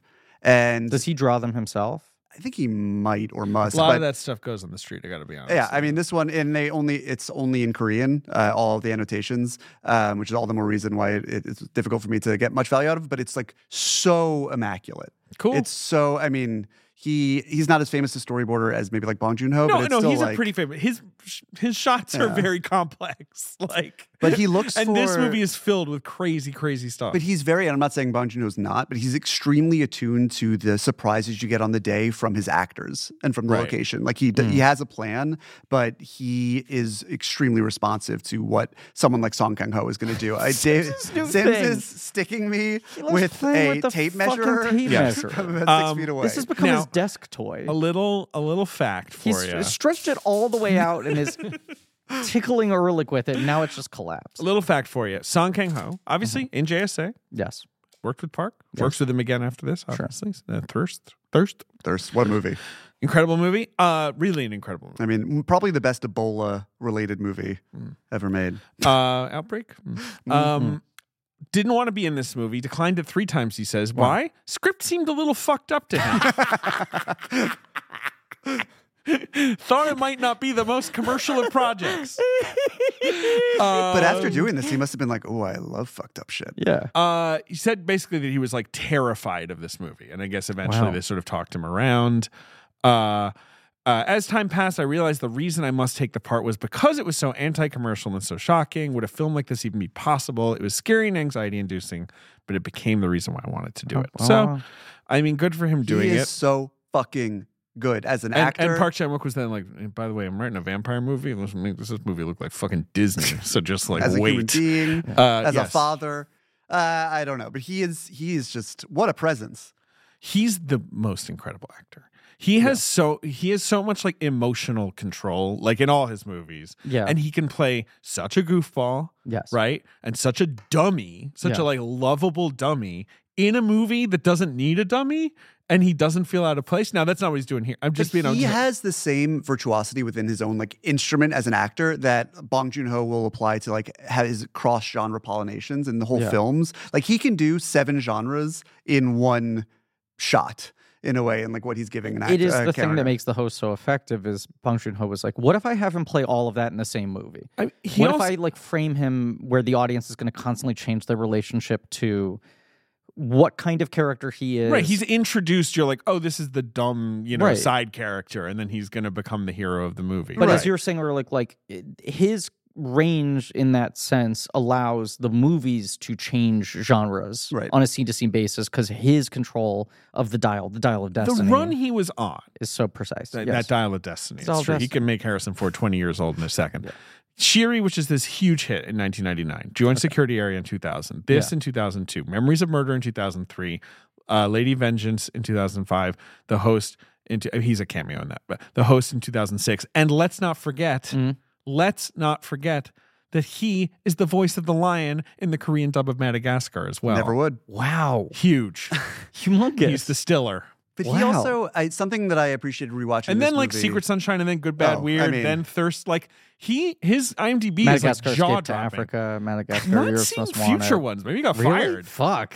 Secret Sunshine is one of the greatest movies I've ever seen in my entire life. Uh, Secret but Sunshine that is, a very is- special movie. If people wanna That check it is out. fucked up in a way that I don't think It Park is. Chan Wook's movies even try to approach. Like I cannot watch. no. that That's movie like again. reading this like really disturbing poem and then having a nightmare three days later. Yeah, but he something that uh, that Bong Joon Ho and Park Chun, uh, Chan Wook really keyed into around this time was that uh, Song Kang Ho has different sized eyes, which uh, Sure. he wears really well. I, kind of who a- also have different right. sized eyes, do not. It just makes me look like I'm fucking deranged. Uh, You're- you're a freak, but a I- ghastly I, I mutant. am. Yeah. But uh, I was like looking at the close ups that they give him in this movie, and it just allows that same sort of protean quality that i- i- you know impossibility to place it down in the same close up. Some of the most famous close-ups in recent, like the end of Memories of Murder, Mm-hmm. the shots in here, and the Parasite, him fucking driving the car, Yeah. like has Yes. become one of the most iconic like shots of recent. You know him him doing the bad, you know, he's smelling a fart, you know, in, in that scene, you know, and the guy's And also uh, at the end of the birthday party, sort of Yeah. right before he snaps. yeah, Just, got, just like make that guy look at a camera. I'm Yeah,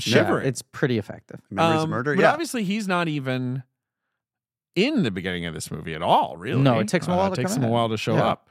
Um. Anyway, Park loves With good reason. thinks he's good. yeah. He's a good dude. Um. But uh, you know, uh, so we were introduced to Ryu, uh, a m- deaf mute factory worker with green hair, Uh-huh. uh, trying to play pay his sister's hospital bills. Yes. Very ant like Uh, as in a basis. Park Chan Wook loves his ants. Yeah. Loves loves the feeling of controlling characters like the fates themselves and God. But Uh, also, like, you know, Stoker is about a woman who has like acute sensitivity, right? Like, literally, uh, her senses are heightened Mhm. in a way where it's like, oh, great. So the whole movie can be in Park Chan Wook vision because she sees and hears everything like a Park Chan Wook movie.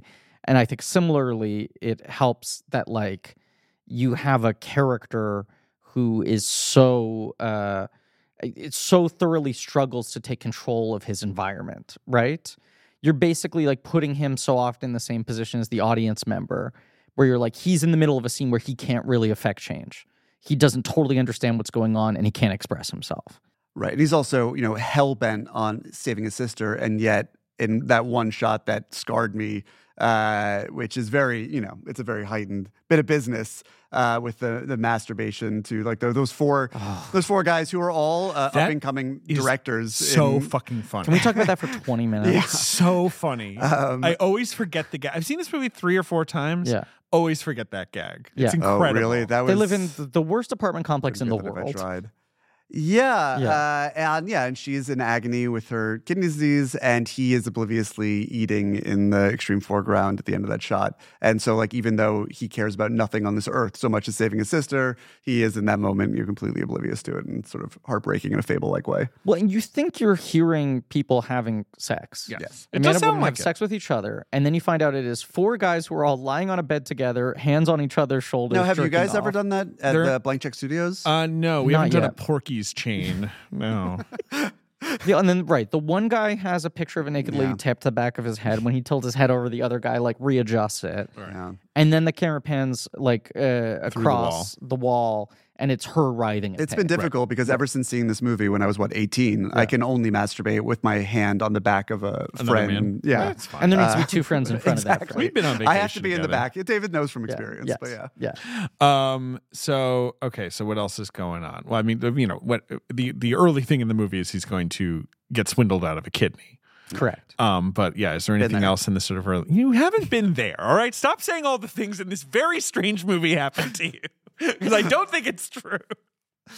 Most of these incidents are quite implausible. You're gonna come back on in five years and apologize for everything you said in this episode. But the the shots. If someone's of, a kidney dealer, not trustworthy. no, It's no. just not a trustworthy No. position. Not all of them, David. And that's not fair. I- I know you're right. I'm painting with a broad Ben brush. knows a couple. you good gotta ones. read the Yelp reviews before you sign Yes, up. Okay, for that well, what shit. if your kidney dealer office is in an abandoned room? Terrible. well, maybe they're going for a certain design concept, David. Windy?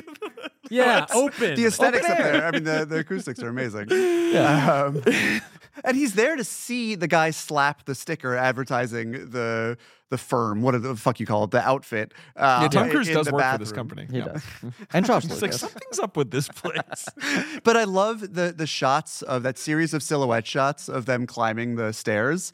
Uh, I mean, it's you know you could you could argue that it's a bit fat phobic because the whole focus of it is on the guy in the back who's a heavy set guy and he's like laboring, but it does sort of call attention to the physical comedy and just like the eh, the f- emphasis on human foibles and just basic humanity that you get throughout this movie about the fates and about Yes. uh, you know uncontrollable destiny even in the most elaborate and cartoonish and heightened scenarios the focus is on the minutia of the human experience like the comic yes. minutia of what it is to be a person Well, I just love a good people keep making the exact wrong decision movie, you know? sure. And that is, yes, right. Right. the I would changing not do- lanes Right. And, and just sort of like uh, what you're saying, the cosmic cruelty of like, he goes to try to sell eh, right. He can't give her his liver because they he has the wrong blood incompatible type. blood type. There's a lot of you don't have A, you have B. right, and Yes. everyone talks to him like he's an idiot. Yes, and where there's a lot of like point of view Right. shots where you're like in his head, and you which can I think tell. is what's so effective Right. about like placing him at the center of the movie and making us the audience feel like him where you're like this is so frustrating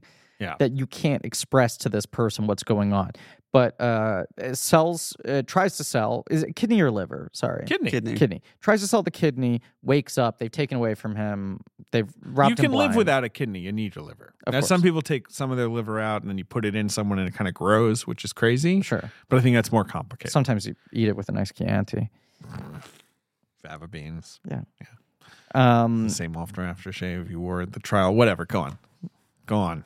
Can't do Hannibal lines all day.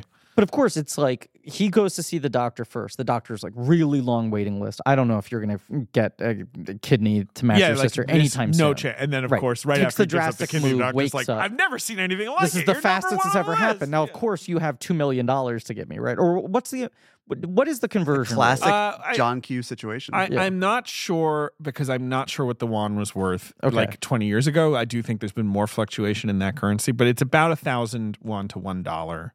Okay, Um, so you know they need like t- tens of thousands of dollars at least, maybe A hundred hundreds of K. thousands. Sure. You know, like a lot, Okay. a lot of money. Yeah. Um. so yeah. now yes, now he's fucked. He's down a kidney. They because have he took they took a kidney, but then he also had to pay money. correct, Right. Okay. yeah, it's a real double whammy. right? So Yeah. he's he's down a and, kidney and, th- th- cash. he's It's like- he's down all his available. It's like that kidneys. time when I He's had now- to right. pay money to listen to Becker talk for half an hour. It's a very similar situation. I mean, Becker is the doctor. Yeah. he's not. I don't know why I When said Becker that. went to Wondery that it was like a paywall podcast. I regret this already. I have to apologize for that time on the podcast when I brought the conversation you back brought to it back Becker. to Becker, Yeah. back to back, baby. Um, so Um, he but now yeah, they so now, now- need money. Now you need money. He's He's got a girlfriend uh, Uh-huh. played by uh, Duna Bay, Oh yeah. who is a hot anarchist, Mhm. uh, and she's like, "Well, uh, how about we kidnap the um? Well, how well, how about we get some money? No, I think pretty much right away. Has he already been fired at this point? yes, she's basically like, Right. let's get vengeance on the the executive of the company that laid you off, right? Yeah. And I guess they want to kidnap the older daughter, right? Like they kind of Correct. get diverted to the younger daughter. Yes. Right. Yeah. Um, but like, why don't we, you know, kidnap someone and get money for it? Now, He works at a factory. that's a bad idea. Yes. Yes. he works at a factory. You see, there's those scenes where like you can hear the noise Yes. of the factory and like that kind of clanging distant. And it's way. nothing for him. What do Right. they make? Bullets? metal. Depression. Yeah. yeah. They turn, they turn metal into other metal. It does just look like yeah, they're just pouring stuff into different things and pushing it around. You to want different this kind of metal? places. Uh, uh we make this kind of metal. It was Bong Joon Ho who advised Park to focus more on the factory and like make it more of a, a character. Interesting. Because I, they were I feel like Bong Joon Ho is always so attuned to the sort of like social commentary of these movies, right? Yeah, yeah. Uh, yeah, and they and the Song Kang Ho character, you know, he grew up as not particularly wealthy. Like he was, uh, you know, someone who became an engineer and like worked his way up the company, Right. Mm. and then sort of developed into the unfeeling. Right. He you know, is corporate not boss. some landed aristocrat, Right. but he Yes. has become the man. He has. And Dunabe uh, doesn't like the man. They Yeah. go to try to kidnap his older daughter, and when they Yes. get there, he's already there's a different This is the scene that is just the most inexplicable. I think it's yeah. great. No, I think it's maybe the a, best scene in the a- movie. a man in, in an act of protest over the same sort of thing Right. has decided to commit harikiri in front of him, essentially, Yes. has not done a good job of it, No. and is instead just kind of done sort of like a half of a cube, you know, on his chest. he kind of cubed himself, but he couldn't takes get out all the like way. a box cutter. He lifts Yeah. up his shirt. It's in a real, real long distance wide shot, right? at first, yes. And then he he seems just- like he like misses or is like air. That's cutting what I himself. love about it, is he's like crisscrossing and you're ready for there to be some Tom Savini immediate blood spurt. But Right. it's like, no, that's not how it happens. So at first you think, is this guy such like an idiot? Is the joke here that he fucked up, that the knife wasn't like you know, was retracted or whatever it is. And then you close up on it and you see the lines like start to form. Yeah, You in see that the very thing start to split beautiful open. Park Chan Wook Right. way. Then he throws his shirt down and the blood starts seeping through the shirt. And then everything's just like fucked.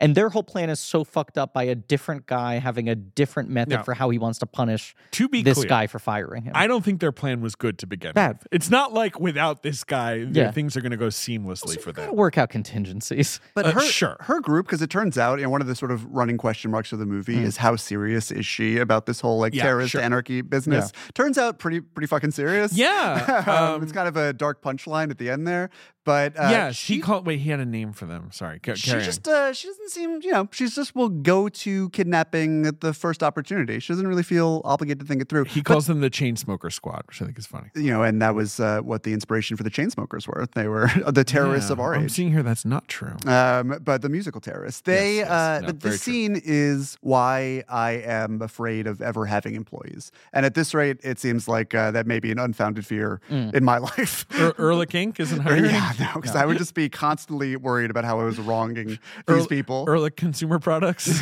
it is wild for like how fucking mogul Just culture manufacture bad tape. obsessed our world is. I'm like, this seems like the most stressful shit in the world. Being a mogul? Yes. Yeah. I mean, I don't know. It's probably pluses and minuses. right? JJ's Yeah. coming for you guys. I'm telling you. I'm like, that's wow. Don't- The second don't the get him second you started. make a ton of money, fucking retire. sure. People were like, I want to start more businesses. And you're just like, everyone's gonna hate you. Um, I don't yeah, know. but you can just kind of build enough compounds that uh, people hating you doesn't It all get, get comes through. crumbling down eventually. Um, no, just stay offline. That's the that's the Elon mistake. I'm like, bro, you got money. Why are well, you no, online? that's the biggest mistake. I well. still think people people should people should retire. I agree. People should retire, bitch. Um, Retire, bitch. So okay, so they kidnap this little girl Mm-hmm. and they bring her home.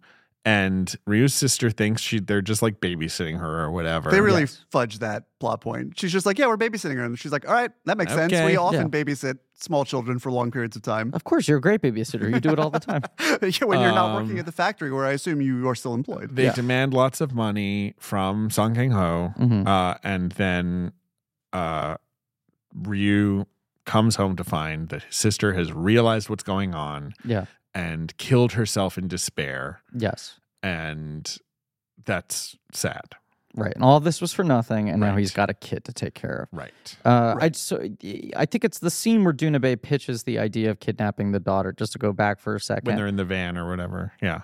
Well, no, the it- the scene with the two of them in bed, I guess, Oh, is sort of oh, sure. postcoital with the mirror between the two of them, which I think is so clever. You She's, start like, that smoking, sequence maybe. off where the mirror's dead center at the middle of the frame, so you're only seeing their legs basically come out from either side, and then you come around the other way, and you realize like, oh, well, he's like he's he's mutant deaf, right? Right. He's not going to be able to speak. Whenever he does speak, rather than just like subtitles under the film, it just goes full screen black with white text, which I like. It really puts like an emphasis on the few times he is even signing anything. Right. Because Um, a lot of the movie, he just doesn't even attempt to. Um, but you're like, well, he wants this kind of perfect composition of both of them lying back in bed, uh, looking forward, not looking at each other. But of course, if he's not looking at her, how could he know what she's saying? Because he reads lips, and it's like there's a mirror directly in front of them. That's how I- they do pillow talk. Yeah, I just think it's clever. And this leads up to what is, you know, Park has claimed to be, and I have no evidence to refute this, the first uh, sign language sex scene in he has movie said history. that. Yeah. Hot. What was the It is- one? There was the movie a couple years ago that was a lot of a lot of sign language sex. Coda. Yes. thank you. Wonderstruck. No, I have no idea. Oh, boy. No, what was- uh, it's even worse. It's not called the tri- the tribe. Was that what it was called? yes. Oh, that's right. Right. Yes, that film didn't really take off. It Um, felt but like that it was interesting. about to for a Yeah, moment. Yeah, yeah, it yeah. is a That's very the boarding interesting school movie. for the deaf. Yeah, I do right. like that movie. Um, Coda, Coda does have a weird about it. Coda has all the fucking. Coda things. has a lot of horniness. well, Marley Maitland and and and they fucking, are fucking constantly in that Hudson movie. Well, they Stop keep fucking in that talking movie. about how right where it's like you have jock itch, you can't fuck for 48 hours. And Yeah. he's like, I'm gonna kill myself. Yeah. I'm running this fishing boat into a cliff. But also, she'll bring like fucking cute Sing Street boy over, and her parents will just be having They'll sex be really just like, loudly. and also they're like, ah. like, At I'm first, they're doing making the sex noises, and, sign. and she's like, they don't know that they're allowed. And then they Right, come right, out right, and they're right, like, right. by the way, we were fucking, and they do the finger and whole thing. Academy Award for Best Picture. One best picture. One best picture. It's not a Uh, bad movie. But there is, I mean, there is Ah, good a there, there is a very like childlike quality to the entire n- nature of the plot, not obviously what happens in it, but the way a lot of this information is communicated. There's Yes. that great scene where they're trying to make the little girl who they take otherwise such good care of Mhm. uh, to look upset so they can take a ransom photo. Yes. And it's so hard for Ryu to like run around the apartment and make her cry. Um, again, beating the beating the drum about like how sweet and nice these people are, this at is least not their natural relative state. to yes. their yes. what they're doing. yes. Um, yeah, it's uh, really setting you up for fall, which comes Mhm. soon. Uh, So you're like, well, yes. most movies would maybe just stew on this for a while. Oh fuck. No, He was doing immediately this he's all- going to bury his sister, and Yes. while doing that, the his his kidnapping right. drowns. It's just like the problems multiply at Right. such an aggressive speed. Yeah. and obviously he's burying his sister because that place has emotional significance to them, right? Like Yes. that's where they would go as It's children. going to have some more emotional significance Right. to him uh, before too Um, long. that whole scene, I uh, actually, as I will- I confessed with uh, Trainspotting, I skipped. I've seen it before. You you now uh, Can't watch it. Yeah. Avoid watching scenes. Where I actually children- watched this with my daughter. Uh, was four months old. She loved it. The weirdest thing is, I watched all three Vengeance movies because I guess I think part uh, Criterion put them up a couple years ago. They're on Mubi as well right now. They were like last month on the Ah, Criterion Channel. They're Mm. still on Criterion. This is their last month w- Okay. when we're recording right now. Yeah. Uh, I watched them all with my infant daughter too. I was like, "Eh." Uh, like you're just so crazy in the first six months. Like your brain doesn't work. You know, you're just kind of. And I, yeah, I remember having. I'm just being like, this is funny. I'm watching these fucked up movies with my little, you know, potato But daughter. Alec, you also like you play like Last of Us with your son. yeah, you're you're worse than me. That's true.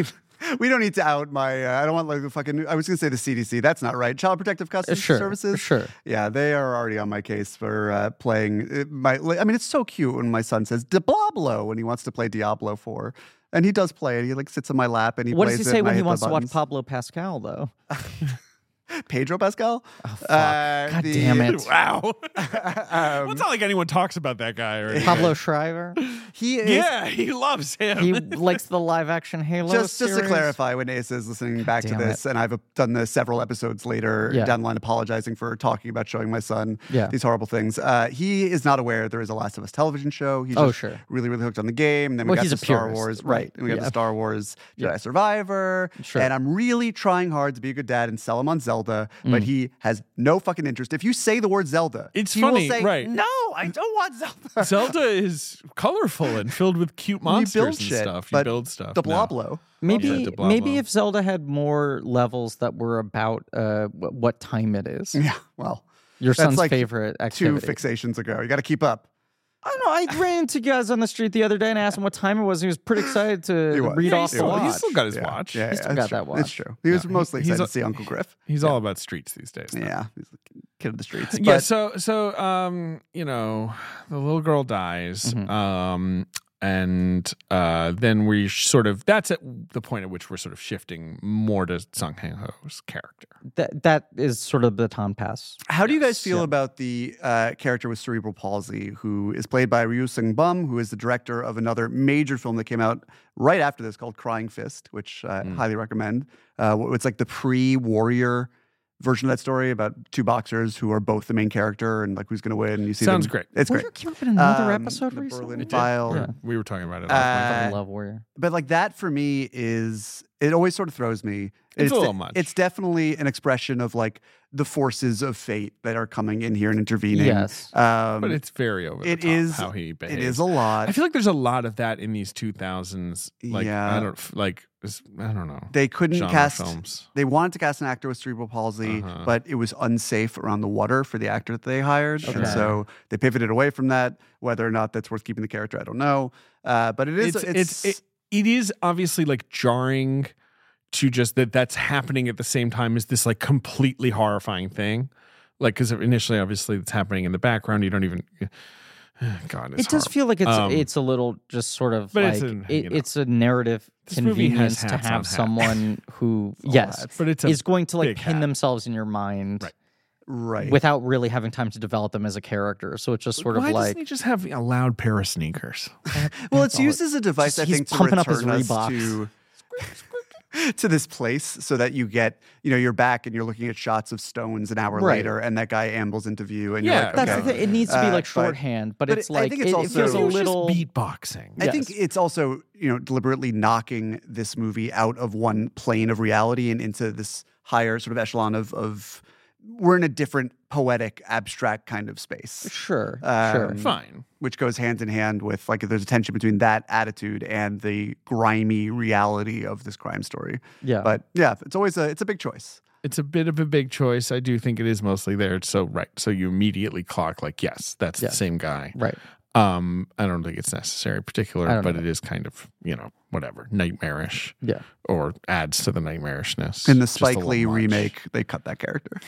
They, they- there was some consideration of a remake of this movie in Hollywood. I don't This is the one understand that's yeah, what that would insane to remake be. Because they, they remade Old Boy yeah, and kept the twist. And Yeah. that legit, I'm like, I, yes, the movie didn't work or didn't succeed, but I Sure. could see a version of that movie making $30 million in the US, but not this. It'd be like No. James Mangold, sympathy for Mr. Vengeance. Yeah. That's who they'd get. turn back the dial. Yeah. look, I like Mangy more than you do. Oh no, I'm just saying they'd get like a down the middle, you know, Hollywood journeyman type who Yeah, I would guess they deliver would. a movie that Yeah. would be really straightforward and be like, wait, what? I mean, it's look, yes. I- But look, at that point, the why, Tangled why are Web- you buying the rights to this as opposed to just writing a new revenge Just thriller do a from the revenge- ground the, that's up? ti- the really- title's too good. The title well, is good. that is true. Um, but like, uh, it isn't. Yes, this is a tangled. Uh, what a tangled web we weave type thing. Yeah. Sure, but you know, it's so. It's so like disrupt. You keep talking about the reality of the movie. I think that's right. And then that happening, like this movie has been so over the top. The violence that we've seen has been over the top. The sort of, um, you know, twists of fate, like him losing a kidney. Mhm. Yes, horrifying. Yes, you don't want that to happen to you, but it still No good. feels very bad. don't do it. cartoonish. The people who took the, the kidney are kind of cartoonish. Mhm. Um, Giving you know, a kidney can be nice, but having one taken from you, yes, I feel Yeah. like is or eating one with a lesson. nice candy and some fava, Mm-hmm. fava beans. beans. Uh, you know, do you think Hannibal and Becker? No, I can't do that. Um, now, Sims, when Hannibal you Bector. when you murdered that guy, Yeah. did you ever escape the cycle of violence that followed, or No, oh, I'm are you still still in it. trapped Yeah. in it today? it's a monkey on my back. No, Or like I'm you just would not believe how much he complains about it. It's like enough already. with still the in a cycle of violence. No, but Checks the his kid- email. He goes, I go what? He goes, Sent to spam. murder shit. Remember that murder? Um, no, the kid falling in. You're just sort of like, oh, we're we're not in like you know funny playtime anymore. Mm-hmm. Mhm. I feel at least. I know there is a sort of absurdity to what's going on that you know one could find kind of grotesquely funny or darkly. But that's the kind of ironic moment or that whatever. Park seizes on is like, now I'm going to be funny. Like Yeah, just when you're I like, okay, know. this shit's not I funny know. anymore, And and I- I, it's like and now for a laugh. God bless him for being such a lunatic. I'm not complaining, but it was hard for me to watch. like this that's time the around. scene that follows with uh, with Song Kang Ho in the police van, and he's not in frame; he's framed out by the door, and the cop is just like repeatedly getting out of the van to take a completely unrelated phone call as it just sort of goes on and on and on. Is because of the horror we just witnessed, especially funny. Yeah. We were saying before we were start recording, like the more times you see this movie and the distance that you get from the reality of what you're seeing and the horror of the the plot itself, the easier it is to sort of appreciate the dark humor. I would agree with that. Sure. Um, look, what happens in the movie is everyone goes on vengeance runs. Yeah, they're Ryu- kind of multiple vengeance runs Right. happening simultaneously. Ryu kills the Oregon gang with Yes. a baseball bat. Yes. Um, gets stabbed. hmm Uh, so that's his journey. Mhm. Uh, uh, Dong Jin, uh, that's Song Hang Ho's character, um, uh, grabs Junebei and uh, hooks her up to the electricity Yeah. uh, and covers her in a bag and tortures her Yeah. with it. Kills her. and eventually kills her, but not before torturing her for a while. Yeah. and eating her lunch. Literally. Grievous sin of all. Yeah. Yeah. Lunch theft. The words- and then he kills. Seven de- pride. You know, Not- avarice. lunch theft. Yeah. Not only does he eat her lunch, he kills the delivery guy. He does. He's really. I mean, there's the it's right at the end of the movie where he gets the phone call being like, "Is this this person? Like, come claim your daughter's body." And he's like, "It's not me," because he's just like not a person anymore. Right. Yeah. Right. He's increasingly not a person. He as only goes down this identifies road. as Mr. Vengeance now. Well, it's his dad. It's someone else, separate. When they called to see if he can claim his body, isn't it? Is that what's going on? I'm pretty sure. Am I yeah. not picking up on that? Am I I'm wrong? trying to remember. Well, at the end of the movie, he gets the phone call on the cell phone. Yeah, Yeah. Telling him to come claim his daughter's body. No? I think so. Right. A lot's going on at that point. Yeah. Okay. Um, I'm sure this would be easily resolved. But uh, yeah, no, I mean he that's and that scene, the I mean both those scenes, but the scene where Ryu beats the the smugglers, the organ traffickers with that baseball bat is, I think, as clear a preview of what's to come in Park Chan Wook's body of work as anything else here. Just like the Yes. kineticism of it Right. uh, and how it's framed for both like maximum spectacle and eh, and visceral thrill, and also sickening grossness. Yes. Yes. It is fascinating reading like reviews, uh, especially the American reviews from when this movie came out, where people are like, "This is just like so perversely grotesque and violent," and you're just like, "He's barely warm." Right. he ain't even bubbling yet. Yeah, and I mean, yeah, it's it's. Uh, I think again, I mean, I'm just beating a dead horse here, but like I feel like that all serves a purpose. That it, in discrete examples in a vacuum, each of these things feels sort of like a hat on a hat and overdone. But when you contrast the cartoon violence and the operatic, you know, savagery of what's happening with the very, very human reactions to each of these moments, you get something. You also have the tension between the capitalist and the labor, which we talked about a little bit, but these two Yes. guys sort of circling around each other Well- in a mutually assured destruction. This is from the dossier, but I do think it's interesting. Park said like he wanted um, the sort of working class house to be incredibly, uh, you know, colorful and filled with you know lots of like sort of charactery objects and like not wanting to fall into the cliche of like a gloomy, drab environment. Uh, whereas Song Kang Ho's house is like fairly boring, kind of like you know, sort of quote unquote tastefully done, but Yeah. like without a lot of atmosphere.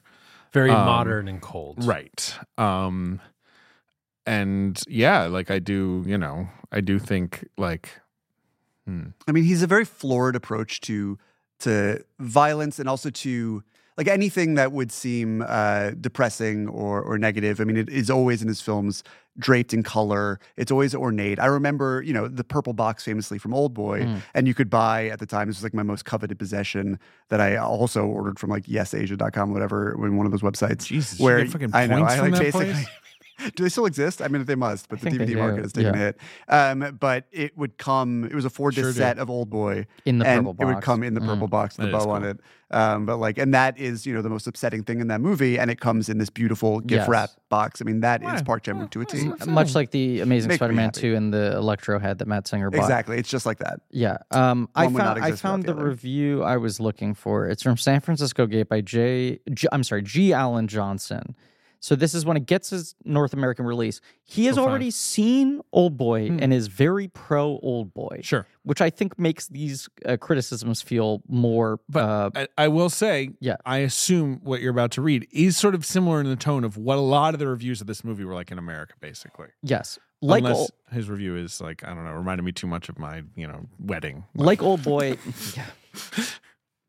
Go on, go on. Uh, like, old, boy. it features stomach churning gore, but sympathy degenerates in the second half as Park's apparently ugly contempt for humanity kills off the goodwill he has built up from his irresistible plot, which hints at a Korean cultural divide for real visual flair. He says, uh, um, sympathy by contrast is so bloody, scatologically violent, and consistently shocking, it seems to have no larger purpose than itself, which is pretty grim. What a waste. I feel like a lot of the reviews Yeah. were along those lines. And I do sympathize with being a critic and being confronted with a movie. I sympathize with Mr. Vengeance. I, I sympathize first and foremost with Mr. Vengeance. Sympathy, sympathy for Mr. Movie. But then sympathy for Mr. Critic, Mm-hmm. who has to watch a movie in which a child dies somewhat callously and, like, you know, then all this horrible, sort of like meaningless, what is it all for? Yeah. And, like, it's tough to walk out of one of those and be like, "Oh, it was good. Yeah, I like that." Absolutely, uh, but I'm Um, also but, like but I think he's off. this Yes, I is think coming like Mr. two G is off. months after Old Boy comes out, and he's Right. like, "Where's the joy Yeah, and yeah. wit of Old Boy?" The, the the joy gasm of Old Boy's last half hour. Right. yes. There's a quote that I have failed to source. I think it was from a a book about Park Chan Wook. I can't remember if he said it or someone else said it, but this says the film is too funny to be reality and too cruel to be a joke. And I think like in Yeah. that middle ground, uh, a lot of people get lost. I do think one of the reasons why I prefer the later films of the trilogy is because they do more novel things with retribution and, Mhm. and violence and, and vengeance and all of that. I particularly um, am fascinated by uh, the end of Lady Vengeance when it becomes more of a collective Yeah, act. well, and that's she, why like, Lady diffuses Vengeance the is fucking idea of incredible. this guilt and violence. And Mhm. And you So have tried to interesting. lock some of your enemies in a hotel room. I mean, for you 14 you years. said that I shouldn't talk about my own personal experience in regards to this trilogy, but yeah, if you want to put me on blast like that, I do that from time to Vengeance time. trilogies have been done upon you. What you have is- done vengeance trilogies upon others. What the- the is great cycle. having a Yeah. child if not taking a person and locking them into space for uh, the better part of 18 years? Yeah. That's true. And you lent us your baby jail, literally, is what he refers to it as. Um, You have sentenced both of your children to living in a walk-up. That's true. That um, is, yeah. it's true.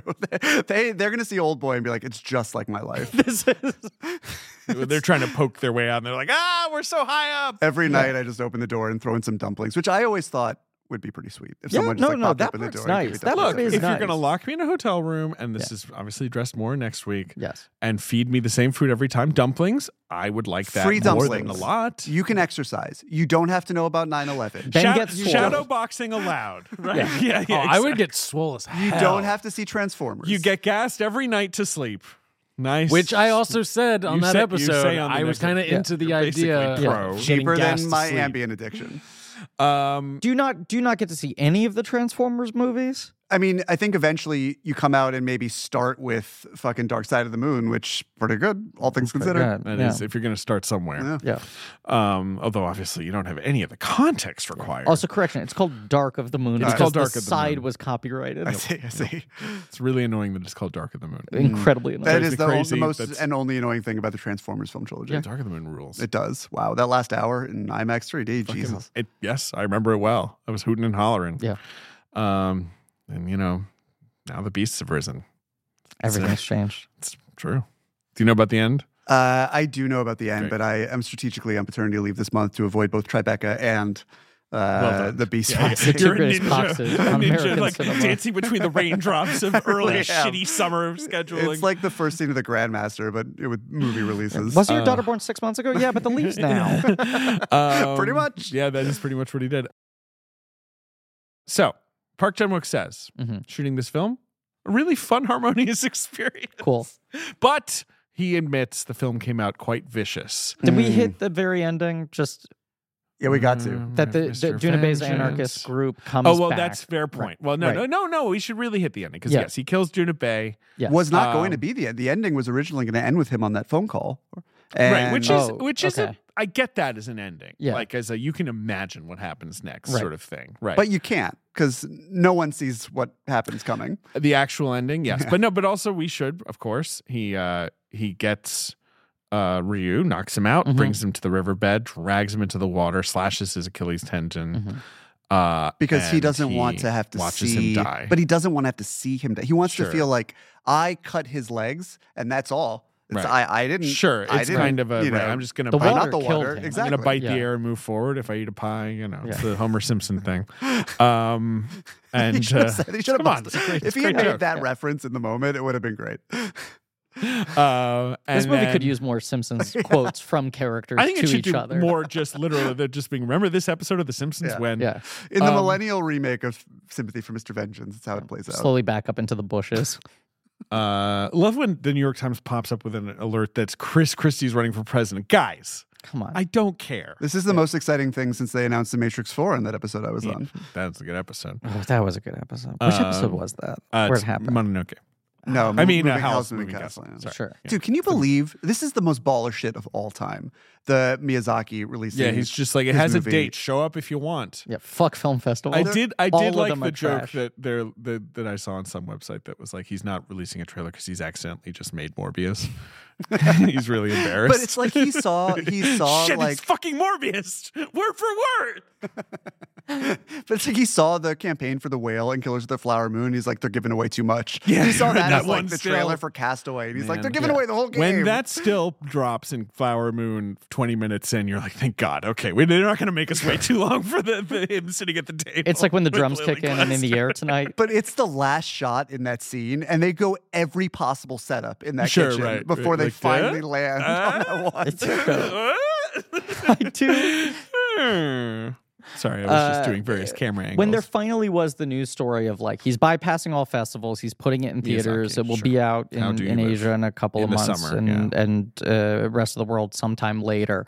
The first person to rush when there's like some news story, especially and, and the relevant. poster of the film is just like a bird or something. Yeah. And he's like, okay. We don't even know if the movie's about birds. They just said that it's actually not based on the book that we all thought it was based on. Fine. He's He just loves to do borrowing that. the I mean, it's title. based on this book, but not in any It way. could be about birds. It might based be. on the Power Broker. um, It's actually just Sully. It's about the, it's Sully. about, it's about He's the life and remade times Sully. of Jay Yeah. Oppenheimer. Uh, no, but uh, whenever there's any news story connected to one of the directors we've covered on the past, I feel like there's this mad rush from Blankies to try to be the first to post the thread with the new news tidbit so they can get all the upvotes Right. and the comments on their thread when there are going to be five copycat threads. So the person who rushed to post that, the what's it, how do you live? Yes. How do you? um, erroneously said uh, Miyazaki film will come out this summer, 12 minutes long. Runtime confirmed because it was 120 minutes. And they were so quick to type it out that they put in 12. And I was like, are you fucking Bold. kidding me? This thing's a Bold. short. We've been waiting five goddamn years and it's a, fu- a fucking short. yeah, but he drew it with one finger. He Yeah. would just daub some paint. You know. I keep truly going. was It's, like, a, it's that done is by ballsy. AI. He actually revisited that AI tech demo that was Yeah. shown to him. Well, He was also, like, "Hmm, He- they had a that's point. kinda pretty good. Yeah, put it out. It's yeah, it's just an episode of Bluey. It was just He went like, on- "Man, I he thought I went- saw this. It was funny. He went on the Japanese version of Blank Check and he was like, You know, that one time that I said that AI animation was a sin against humanity. I'm very sorry about that. Yes. Um, and I they're will gonna be be very arguing sad over when, what- when Harrison Ford dies. It's a four dice. Yeah. um, yeah, whatever. All the movies are long this Duna year. Why not Bay's go anarchist short? friends kill. They do. Uh, after he has committed, after he has finally achieved his vengeance, Yeah. which has not really done much for him, uh, he uh, is killed by the chain smoking gang. Who There's are always Duna someone Bay. else And who's Dun- Bay told him like that's Yes. going to happen if Yes. you kill him. And the Right. guy who stabs him has that look where he's like sitting there kneeling down and smoking, and he's clearly never stabbed anyone before, and he's Yeah. just sort of being like, "I just stabbed a guy. Yeah. Like that's fucking wild." No going And back from it's, Uh, it's the opposite of what you would expect in a movie like this, where he's like walking away as the car explodes behind him. He's Right. just like fascinated You by stay, the decision that he just You made. watch. Um, now this film, Mhm. J- Joint Security Area made about thirty million dollars in Korea, which was the most successful Korean film ever. Uh, this film made two million dollars. And Old Now- Boy's Is that back less or way more? up. This is Yes. sandwiched in between two fat titted hits, right? Uh, yeah. I mean, Oh, like like, let's Old figure Boy, I that. think made uh, uh, f- yes more, not as much as maybe um, JSA, but a lot uh, Mm-hmm. was successful. sure. Um, uh, Park, uh, people felt betrayed. Um, you know, but the person who really felt betrayed was me. He says Hmm. because people don't like the movie. Took out his vengeance on the audience. Um, And I love how he's, he doubled down by being like, "I'm making fuck it. I'm making a trilogy. I'm not trilogy. fucking going." Yeah. Uh, he thinks that the audience maybe did not love the idea of having to identify with the perpetrator of a crime and then uh, the victim of the crime. Mm. Uh, he thought that was interesting, I to, did the too. structure of the film, but Yeah. he says perhaps audiences didn't necessarily like to do that. a very funny joke to follow this up with a more traditional hero's journey where you sympathize with one character the entire way and then at the end they're like surprise you've been rooting for a guy who's been committing incest in Yeah. front of your eyes Yes. Again, spoilers Good for old joke. boy. Um, but uh, uh, you know, uh, it is one of those movies I think that yes, bombed initially, but highly influential, very respected by other Korean Sure. directors.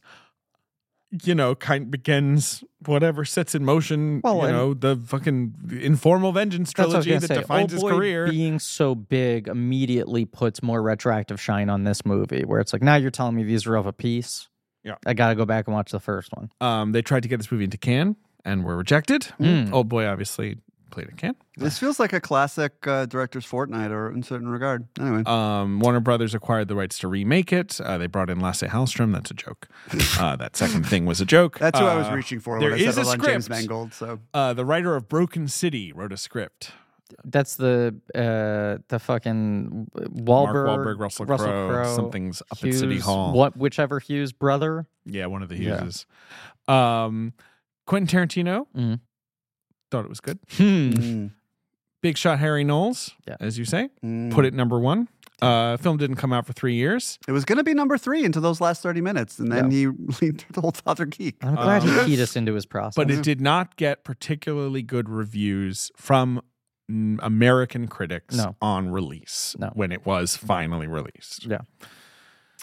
Yes. But, uh, they Uh, can suck my nuts. Um, But maybe releasing it that shortly after Old Boy was an incredibly bad decision. Yeah, I mean, look, I don't think there was a pocket where this movie was gonna make No. um, No, but I you think know a ton of anyone who money, is- but forty five grand definitely wasn't what they were aiming for. Very low gross. This has to be one of the lowest grosses, North American grosses we've ever covered on this show. I don't know. What did fucking Alice in Wonderland make?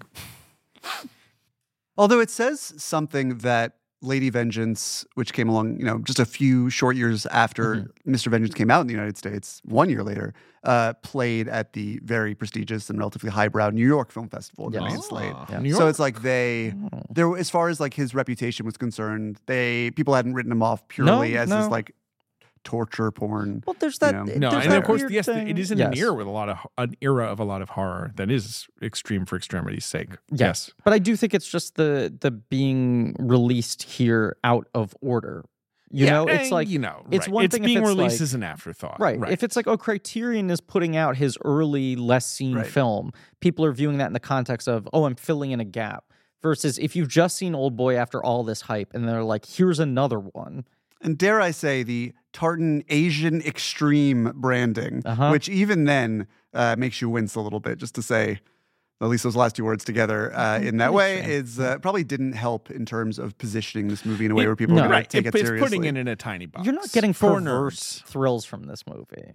you yeah. know, Sims, you know where I saw Old Boy in theaters was in the Odeon, like a shoebox, Oh. Wow. little Odeon theater nerds. You mean in London? in London town. uh, it's the Odeon, not It Odeon. is what I Jesus fucking say it is. fucking Uh, Christ. Odeon, of course, is um, London, uh, Britain's biggest theater chain. Do you know which one? You said it was a shoebox. it was the tiny theater in a big building in like Leicester Square. so Panton Street. Yeah, cool. Mm. So uh, that's cool. The weirdest thing about Leicester Square, there are three Odeons that are like basically all looking at each other. Mm. There used to be four, I think, and the big one is just one screen. That's where you like premiere your movies. The Leicester Square Odeon. What if I made the bit I now think that Ehrlich grew up in London? No, uh, and then there's the West End Odeon, which is sort of like a m- normal multiplex. What, you went there after school? Yeah. And then the Panton Street Odeon, where you saw was the that was the weird. There one. should be a That's where you plaque see out some there. weird Mm. movies. Hmm. That's where I and the screen they, they had just installed digital projection and the screen had all those dots on Hmm. them uh, and it was really ugly and I was just seeing it as a novelty because I'd seen Old Boy about 15 times on DVD and I was like I wonder what this looks like on the big screen it was before it come out in the United States Hmm. and I made it about 30 minutes and I was like all right I got the vibe Wow. but Wow, walked out. Guess you don't like. Old never Boy went that back much. to London again Do you want to play the box office I game? desperately want to play the box My office God, game. Jesus, the desperation. I'm just curious about this one. August nineteenth, two thousand five. It's a good season for Griff. It's a good season for Davey too. It's Yeah. freshman year at college in the bag. Mm. Summer internship in Boston happening. Where where were you interning? At Shears? The Boston Phoenix. Okay. Uh, and number one at the box office, it's a comedy. It's the launch of a career, I would say, a filmmaking Uh, it- career. it is uh, the 40 year old virgin. It is Yon, 40 year old virgin. Yeah. Uh, which opens to a healthy $21 million, but then holds exceptionally well. Right. And Bag of uh, goes sand. over 100. Hits 100. And just a month earlier, Wedding Crashers comes out. Uh, yes, Makes that's a- right. A Yes. metric shit ton of money. Well, they crashed all those weddings. And they got paid for each wedding. That's right.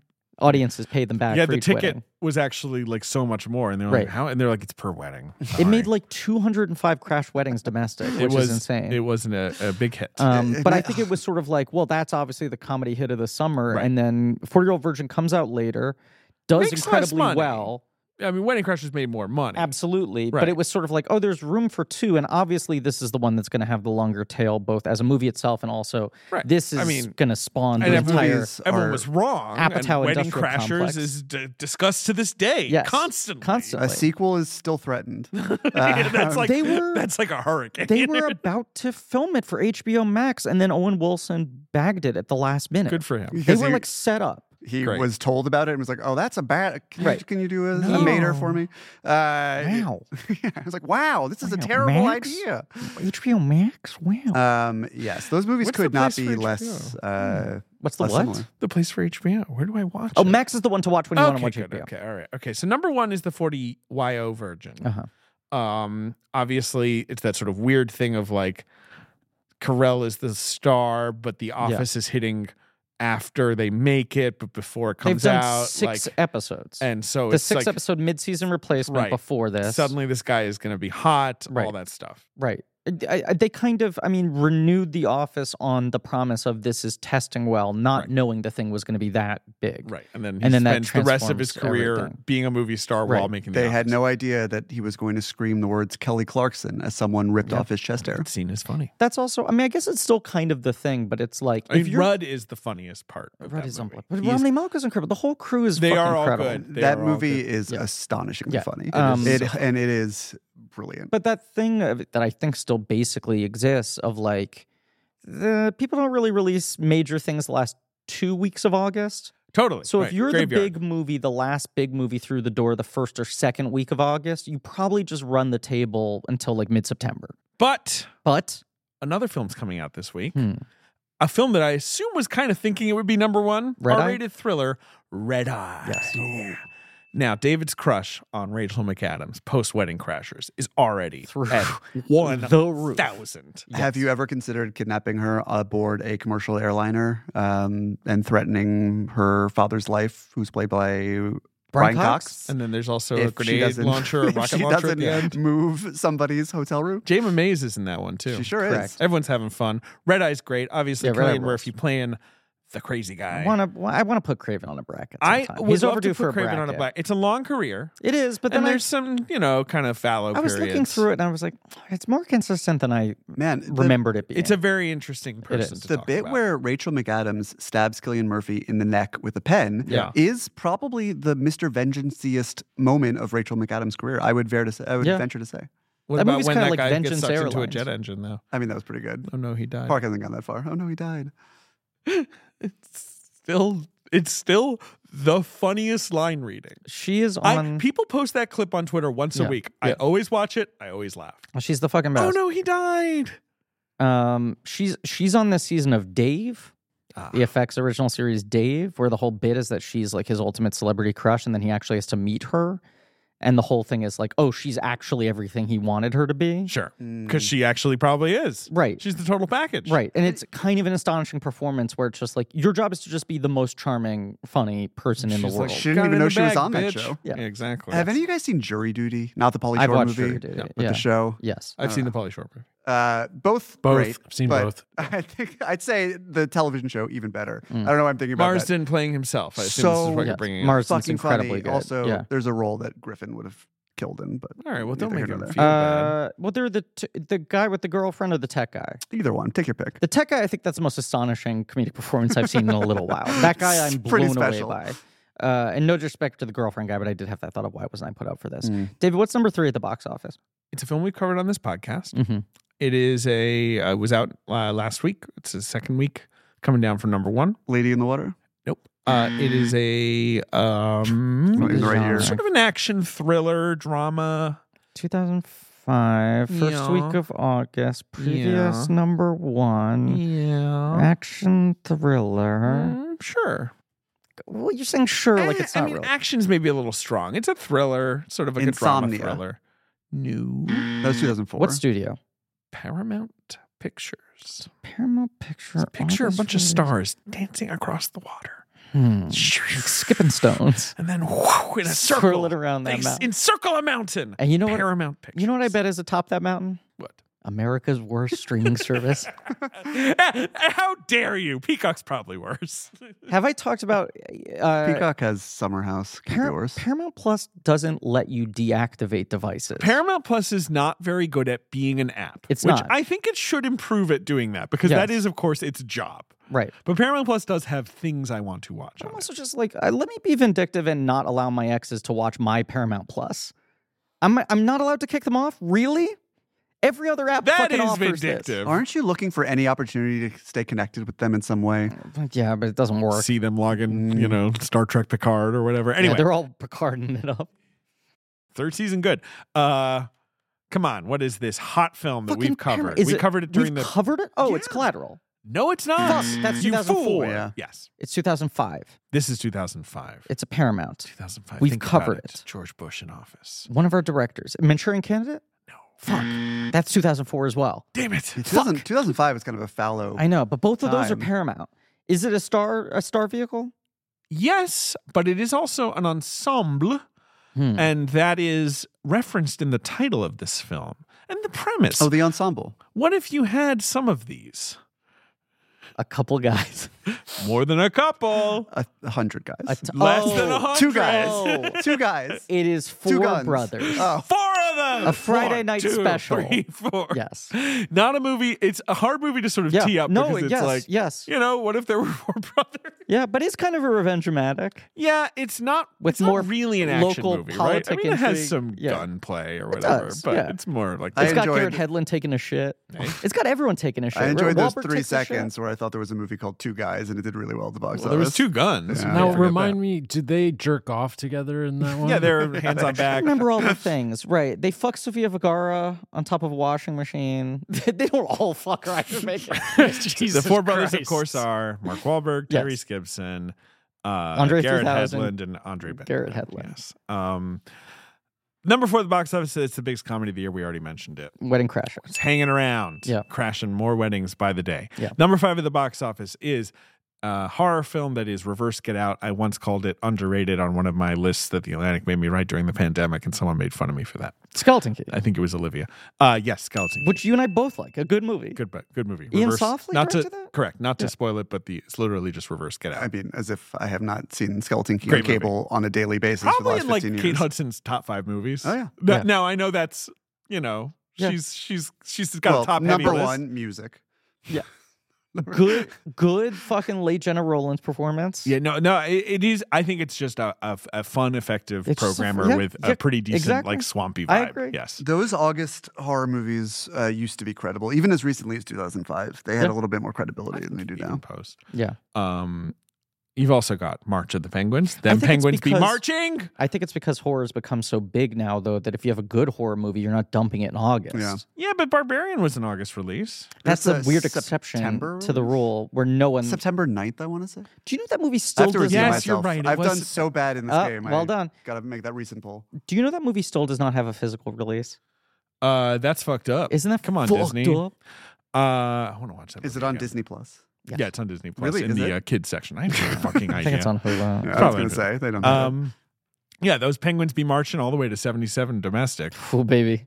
Uh, number seven at the box office. One of the one of the most instant fucking relic movies. Like just like let's never speak of this again. The, The Dukes Relic? of Hazard. Oh. Oh, yes. It's just like two years later, everyone I think was just like, why did we do that? Like I was you gonna know. guess where it was because it opened pretty big. It dropped like a fucking stone. Yes. People Uh, a it week did later make were like, eighty million dollars. but it like opened to It almost opened to 40. 30, 30, Yeah, 30. Yes. Not bad. Jess- Jessica Simpson, not a movie star, it turns out. Not a movie star, Willie driving around Nelson, in a Burt Confederate flag Reynolds. car, probably not advisable in the 21st century.